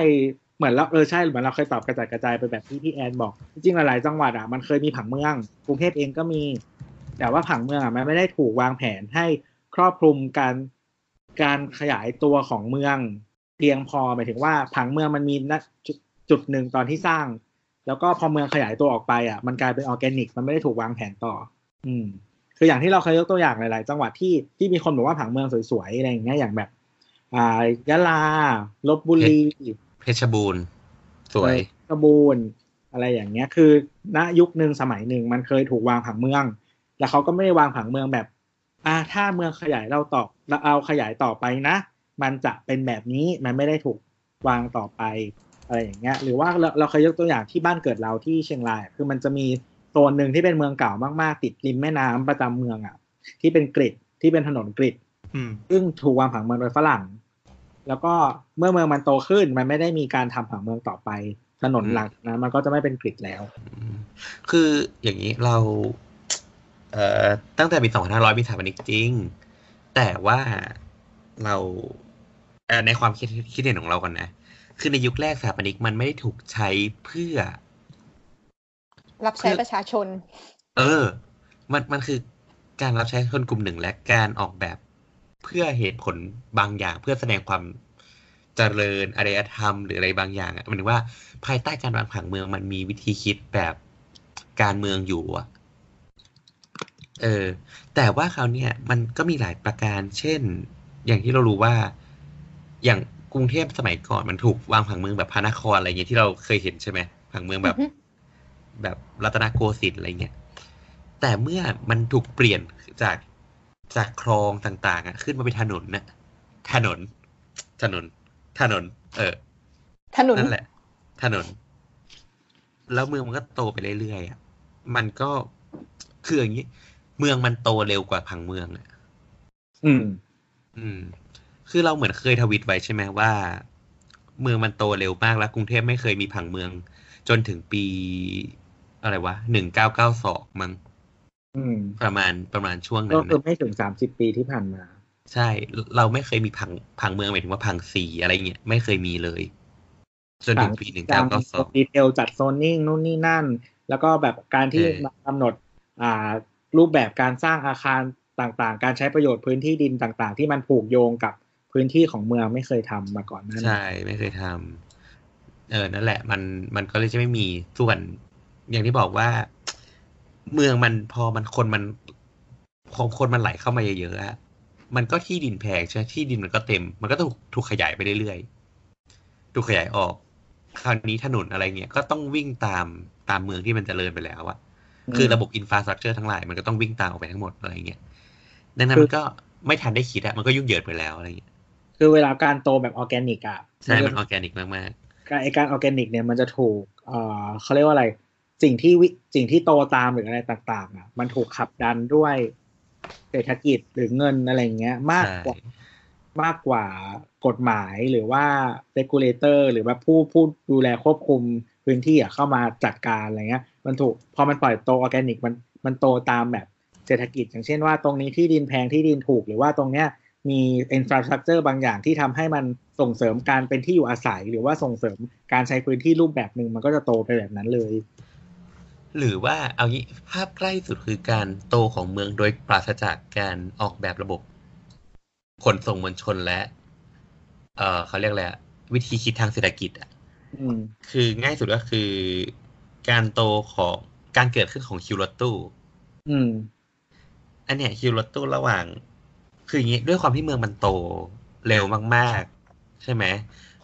พื้นพื้นที่ดินในกลางเมืองอะ มันไม่สามารถรองรับได้ แล้วคนมันก็ย้ายเข้ามา ดังนั้นมันเมืองใหม่ๆมันต้องออกไปนอกเมือง อืม ก็คือแบบเป็นลังสิตหรืออะไรเงี้ยแต่ว่าแหล่งงานอะ มันก็ยังคงอยู่ในเมืองอยู่ อืม ดังนั้นน่ะภายหลังเราจะไม่ได้ในช่วงปีอะไรอะ เออน่าจะช่วงสองห้าสามกว่าๆเนี่ย มันมีพรบอันหนึ่ง ให้ยกเลิกการขึ้นทะเบียนรถตู้อืมหมายความว่าคือก่อนอันนั้นนะการจะซื้อรถตู้อะเหมือนเราต้องไปลงทะเบียนกับรัฐอะกับกระทรวงมหาดไทยอะเหมือนกับต้องแบบเหมือนพี่แอนซื้ออาวุธปืนอะอืมแล้วก็ต้องไปลงทะเบียนกับรัฐอย่างนั้น แต่เหมือนว่าถ้าจะไม่ผิดเหมือนการเติบโตของเศรษฐกิจหรือการขายอะไรเงี้ย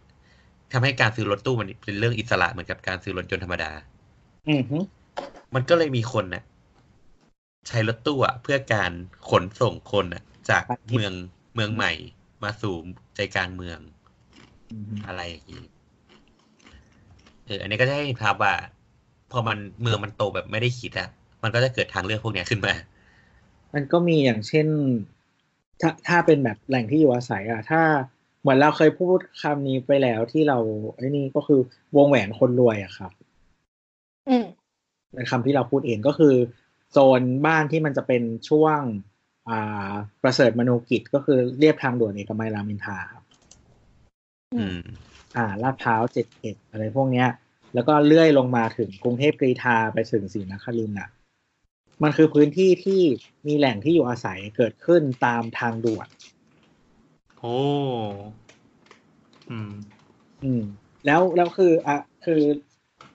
เข้าใจสภาพว่าคือยุคนึงอะทางด่วนมันคือรถไฟฟ้าของคนสมัยนั้นใช่ใช่ใช่ใช่เออ แล้วทีนั้นเนี่ยทีเนี้ยมันคือเกิดพื้นที่เมืองที่เหมือนไอ้ตรงโซนลาดพร้าวตรงนั้นน่ะ คือลาดพร้าวเป็นชุมชนที่เก่าพอสมควร การขยายตัวของชุมชนคนลาดพร้าวเนี่ย เวลาเขามีอ่าจะขยายครอบครัวนู่นนี่นั่นอะไรเงี้ย คือโดยลักษณะทั่วไปแล้วคนไม่อยากออกจากพื้นที่เดิมมากนัก เออพอมีทางด่วนขึ้นมา มันคือโซนที่คนที่อยู่เดิมอะ พออยู่กรุงเทพเป็นคนกรุงเทพแบบ second gen third gen นู่นนี่นั่นมันมันเริ่มมีตังค์แล้วอะมันก็ยังอยู่โซนนี้อยู่ไงแล้วมันมีทางมาช่วยทำให้ตรงเนี้ยเขาสามารถอยู่ได้แล้วเข้าถึงพื้นที่ในเมืองไม่ว่าจะเป็นสุขุมวิทเอกมัยอะไรเงี้ยได้ อืม ตรงนี้มันก็เลยเหมือนเป็นโซนที่คนมีเงินอะอยู่ อือืมมอันนี้คือโตแนวตามแนว infrastructure ที่สร้าง โดยที่มันไม่ได้เป็นการวางแผนแบบทั้งระบบทั้งก้อนเนาะอือืมมอืมส่วนเรื่องการวางระบบอะไรต่างๆ ไปฟังในเสาเสาย้อนหลังนะครับ EP ที่ 49 ผังเมืองเบื้องต้นนะครับ ลองไป search ในในพวกแอป Spotify หรือว่าอะไรนะ Apple Podcast หรือว่าอะไรต่างๆได้เแล้วก็มีตอนอะไรนะ เราเรามีตอนเรื่องขนส่งทำมืออืมอืม ขนส่งทำมือก็จะพูดถึงเรื่องเมื่อกี้ที่บอสว่ามีรถตู้รถตู้เนี่ยอันนี้เป็น EP สามเลยยุคแรกเลย ครับ แล้วเราเคยพูดในจริงๆใน EP ที่แล้วที่เราเคยพูดไม่ใช่สอง EP ที่แล้ว ที่เราเคยพูดอ่าเรื่องรถไฟฟ้าสายสีม่วงอะอ๋ออ๋ออันนั้นไม่อยาก EP ที่แล้วเลย EP ที่แล้วเลย เออเออที่มันมันคือตัวอย่างของการมี infrastructure แต่ว่าชุมชนอะมันโตไม่ทันนะโอ๊ยพูดบ่อยพูดบ่อยเรื่องสายสีม่วงเนี่ยเออ อะไรคำถามเขาว่าอะไรอีกนะเมื่อกี้ คำถามบอกว่าทำไม คือมีสถาปนิกก็แล้วมีนู่นนี่นั่นแล้วทำไมผังเรื่องผังเมืองมันไม่ถูกหยิบยกขึ้นมาเป็นอืมอะไรที่มันเป็นประเด็นที่เราต้องเมืองมันต้องจัดการไปตามนั้นอะไรแบบเนี้ยโอเคงั้นงั้นสรุปเป็นเป็นบูเลตพอยต์ก็คือหนึ่งคือเดาว่าสถาปนิกในยุคแรก อันนี้ในความเห็นส่วนตัวนะ ไม่ได้ถูกออกแบบมาเพื่อรับใช้คนส่วนมากอะหมายถึงว่า ถูกรับใช้คนบางกลุ่มคือหรือว่าหรือว่าถูก ถูกใช้ในการสร้างอัตลักษณ์หรือสัญลักษณ์บางอย่าง มากกว่าที่จะคำนึงถึง คือส่วนหนึ่งการที่เติบโตระยะยาวเปล่า มีสถาปนิกหรือนักผังเมืองเนี่ย เข้ามาวางผังเมืองอะคนที่อยู่เหนือกว่านั้นนะต้องเห็นความสำคัญก่อน ถึงจะหยิบคนที่บุคลากรที่มีเรียกอะไรความรู้ความสามารถในด้านเนี้ยมาทำอะไรบางอย่างให้มันเกิดปะด้วยด้วยด้วยอ่าอันนี้คือเรื่องหนึ่ง เรื่องที่สองก็คือ เพราะว่าเมืองมันโตเร็วเกินไปหมายถึงว่า ในช่วงเขาเรียกว่า globalization น่ะเมืองมันกระโดดแบบเร็วมากๆสิบปีนี่คือเมืองแบบโตแบบ จุดไม่อยู่อะ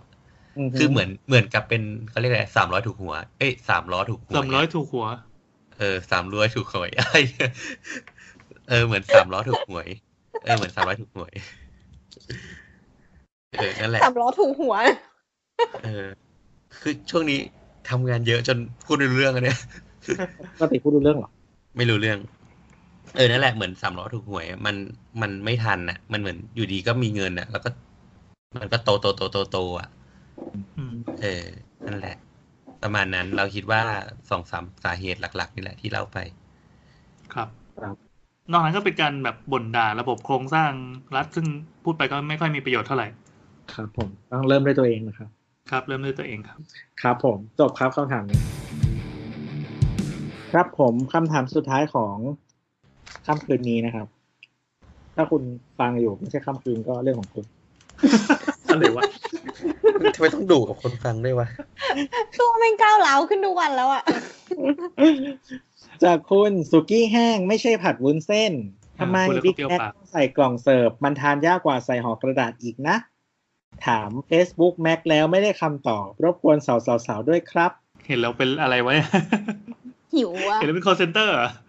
ครับผมแล้วก็มีคนมาตอบนะครับ จากคุณเออเนตเต้นะครับเนตเต้เจ้าของแนทนางนวลนะครับ ครับ เป็นเมนูที่เราชอบกินมากไม่ใช่ชอบกินมากบิ๊กแม็กอะนะบิ๊กแม็กบิ๊กแม็กเออรู้สึกเหมือนกันเลยค่ะ หยิบจากกล่องก็เผลไปเผลมาผักหล่น เก็บผักซอสก็หยดฮือ ไม่เห็นตอบนี่เขามาแสดงความเห็นเฉยเฮ้ยบิ๊กแม็กนี่มันคือยังไง มันคือเป็นเบอร์เกอร์ที่ข้างในมีหลายาย ๆ ชั้นเนี่ยเหรอ ไม่เบอร์เกอร์โง่ๆนี่โง่ๆเหรอๆโอ้บิ๊กแม็กมันคือเหมือนเป็นแบบ flagship ของเบอร์เกอร์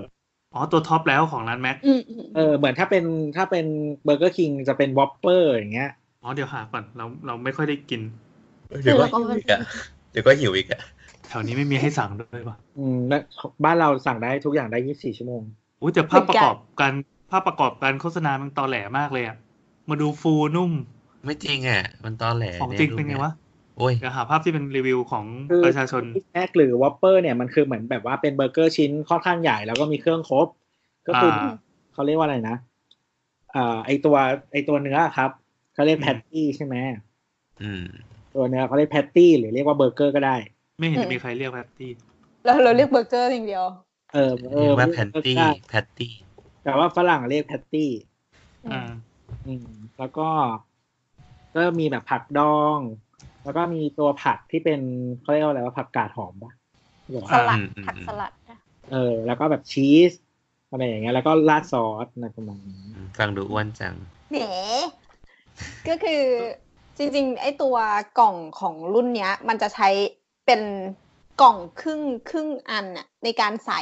เข้าใจอ๋ปะแล้วอก็เป็นปิดฝาเรียกว่าได้เป็นเป็นถาดกระดาษแบบเหมือนใส่ขนมหม้อแกงเนี่ยนะแต่มีฝาปิดพับลงมาอ่าใช่ใช่กันหกมันมันคือกระดาษแผ่นเดียวที่พับขึ้นมาปิดได้อะอ่า คือถาเขาถามว่าอะไรวะไอ้กล่องอ๋อทำไมใช่กล่อง ก็ต้องการสร้างความอลังการเออเปิดอินคิดเหมือนที่ดีคิดดูนะว่ามันเป็นเรื่องของ packaging ให้มันดูแพงครับไป search ข้อมูลมานี่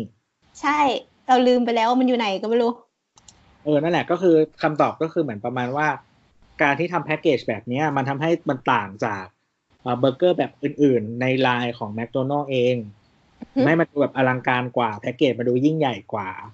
การที่เป็นกล่องกระดาษแทนที่จะเป็นแบบกระดาษแรปเฉยๆอะไรแบบเนี้ย แล้วก็เหมือนคือเวลาคุณกินอะ แล้วคุณหยิบกล่องมาใช่ไหมแล้วคุณเปิดอย่างเงี้ย มันก็จะเห็นแบบหน้าตาเบอร์เกอร์ใช่ปะอืมแต่ไอการที่เป็นกระดาษแรปอะมันแบบ มันเห็นหน้าตากว่าจะ คือเวลาแรปแล้วมันไม่สามารถเห็นหน้าตาได้โดยง่ายอะอืม ก็คือ ตอนตอนที่มันเป็นกล่องเนี่ย มันเป็นเหมือนป้ายโฆษณาของอาหารชิ้นนี้ด้วย แล้วก็ถามว่าเขาทำเพื่อเป็นกล่องไหม ไม่ได้ทำเพื่อความอำนวยอำนวยความสะดวกให้คุณ เขาทำแค่ เพราะว่ามันสวย จริงเหรอมันดูเราใหญ่ว่าเราว่ามันมีประโยชน์ในการ Delivery ด้วยเปล่าใช่คือถ้าใช่เป็นกล่องมันก็ไม่เสียทรง แต่มันไม่ได้ทำให้คุณกินสะดวกไงแบบอื่นมันก็คือปกติแล้วแบบอื่นมันก็เขาเรียกว่าอะไรก็ห่อใช่ไหมแล้วก็ใส่ถุงซ้อนอีกชั้นหนึ่งอะไรอย่างเงี้ยอืม นั่นสิก็ปัญหาของการเป็นถุงคือ คือตัวแพ็กเกจมันไม่ได้ มันไม่รักษารูปทรงของตัวอาหารนะพอจะแต่อัส่นงนี้ถึก็งไม่ได้บ้านรักษาเหมือนกันนะ เพราะว่ามันเขย่า มันไม่ได้ฟิตเอาอย่างน้อยมันก็ยังเป็นเชฟของมันอยู่ อาจจะไปไหลบ้างอะไรบ้างอ๋อมันไม่ฟิตเหรอ อืม อืม เออทำไมเขาไม่ทำให้มันฟิตวะ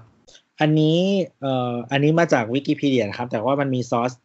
เชื่อมต่อมา ซึ่งมันมาจาก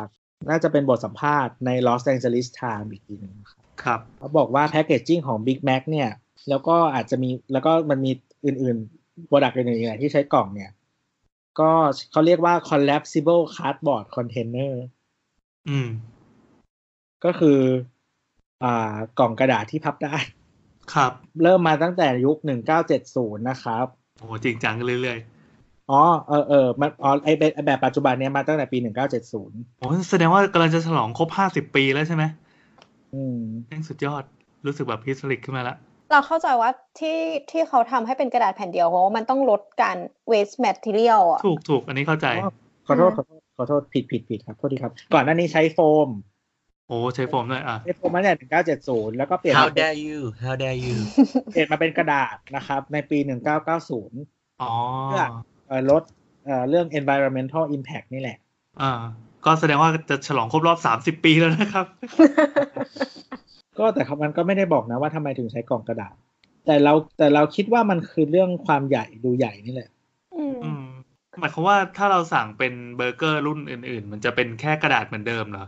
กระดาษห่อครับ กระดาษห่อไอ้นิ่มๆที่เป็นถุงเหมือนกระดาษหนังสือพิมพ์ถุง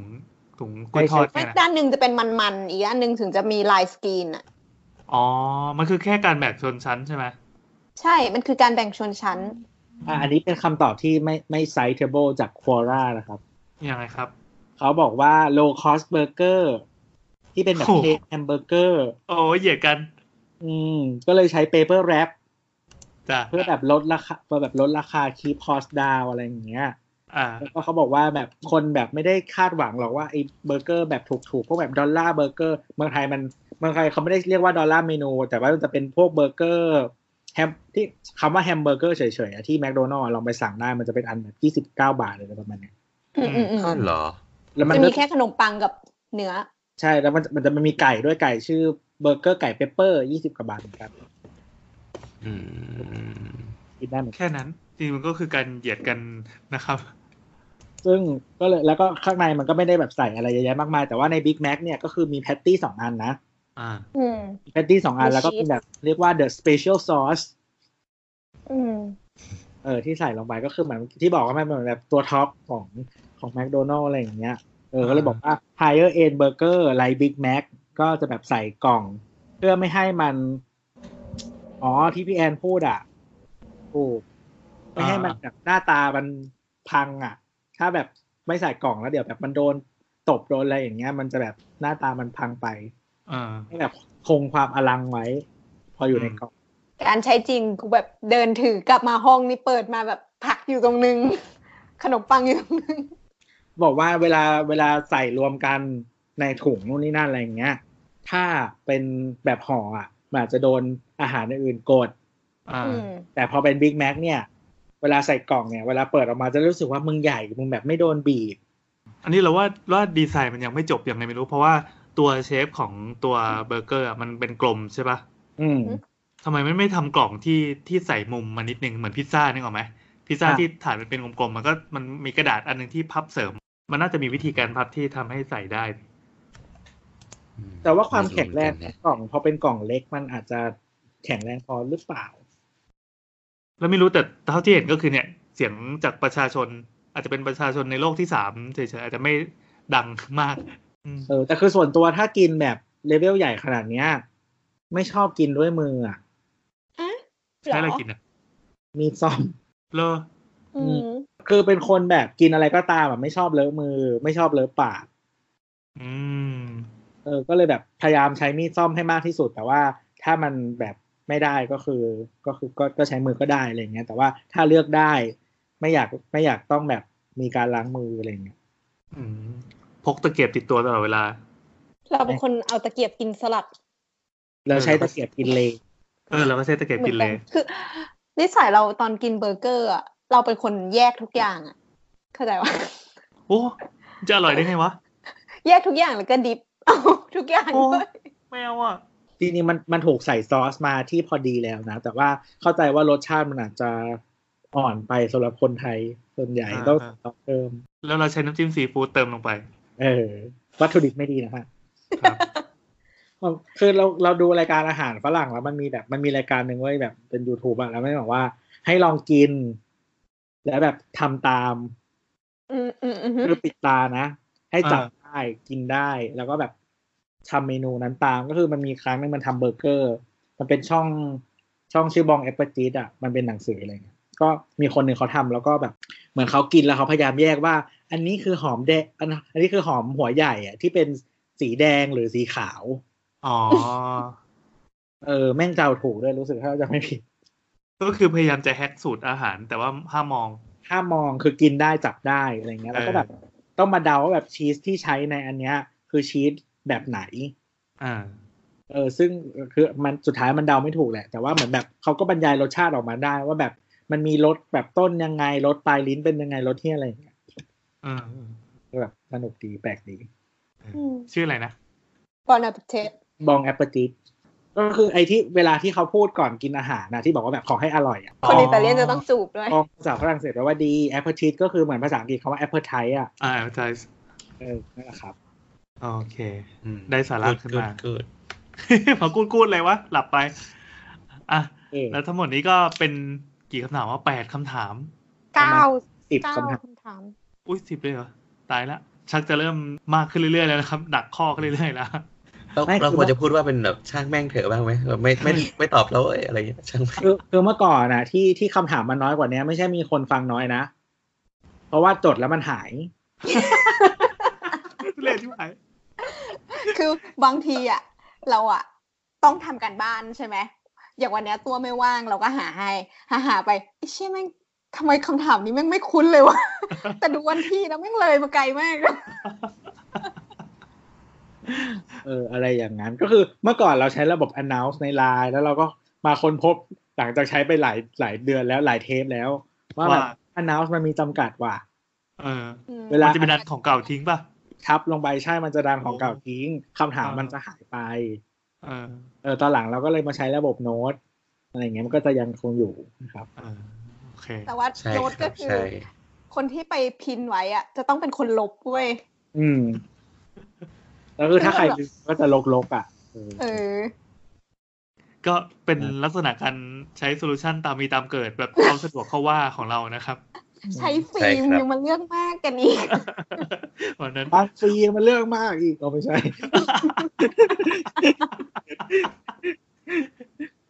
โอเค แล้วถ้าอยากฟังฟรีและเรื่องมากด้วยนะครับ ก็มาติดตามกับเราได้ที่ทวิตเตอร์นะครับ at เสาเสาเสานะครับผมใช่ครับส่งคำถามมา DM มานะครับ หรือว่าพูดติดแท็กสาวๆๆช่างเถอะก็ได้นะคครัรับบเราจะไปค้นหาคุณนะครับ แล้น่าวกก็ลัวว่ะคำว่าค้นหาคุณเหมือนแบบค้นหากูจะไปตามมึงจน จนกว่าจะเจออะไรเงี้ยวันนี้ตัวก็ทำไหมทำแบก็บทำนั้นะนก็ทำนะ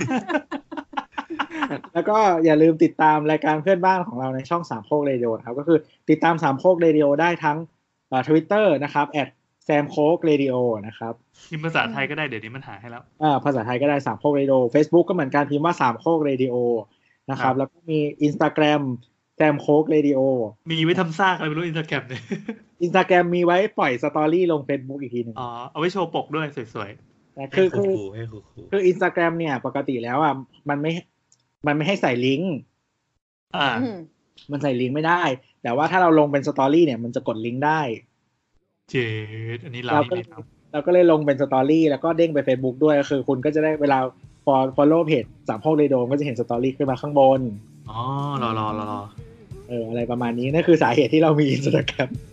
แต่ว่าไป follow ได้นะครับ ก็เวลามีตอนใหม่เราก็จะอัพลงแล้วก็มีสตอรี่แล้วก็ไปกดคือเราจะเก็บสตอรี่ย้อนไว้อะก็คือไปกดดูได้ตอนที่เราออกมาแล้วอะไรอย่างเงี้ยอืมก็รายการเพื่อนบ้านของเรานะครับ ไป search ได้ก็ที่เหมือนเราบอกไปตอนต้นเทปแล้วบอกอีกรอบหนึงแล้วกันก็คือไป search ใน Apple Podcast หรือว่าแอป Spotify หรือแอป Podcast อื่นๆที่ชอบนะครับว่าสามโคกเรดิโอก็จะเจอรายการเสาเสาเสา ครับอ่าคุณหมอขาครับแล้วก็จะมีทีมหลัดผักแล้วก็ครับมีสลัดผักนักนวลอ่าครับ แล้วก็ถ้าเจอสามโคกเพลูมก็ไปกดเล่นได้ ครับและเร็วๆนี้พบกับเวอร์ไวของน้ำนะครับ เฮ้ย อย่าเพิ่งกดดันดิ กดดันจังเลยอะ EP หน้าก็ว่าจะทำอยู่ อันนี้อันนี้พูดเล่นนะ ยังไม่ได้เคยคุยกันมาก่อนเออนี่ปล่อยงูเหลือมแล้วออกมาเป็นงูเขียวเลยโอ้โหโอเคสำหรับวันนี้สวัสดีจ้า ครับครับอวยพรให้โบ๊ทหลับสบายรถไม่ไหวแล้วเนี่ย Shine, shine.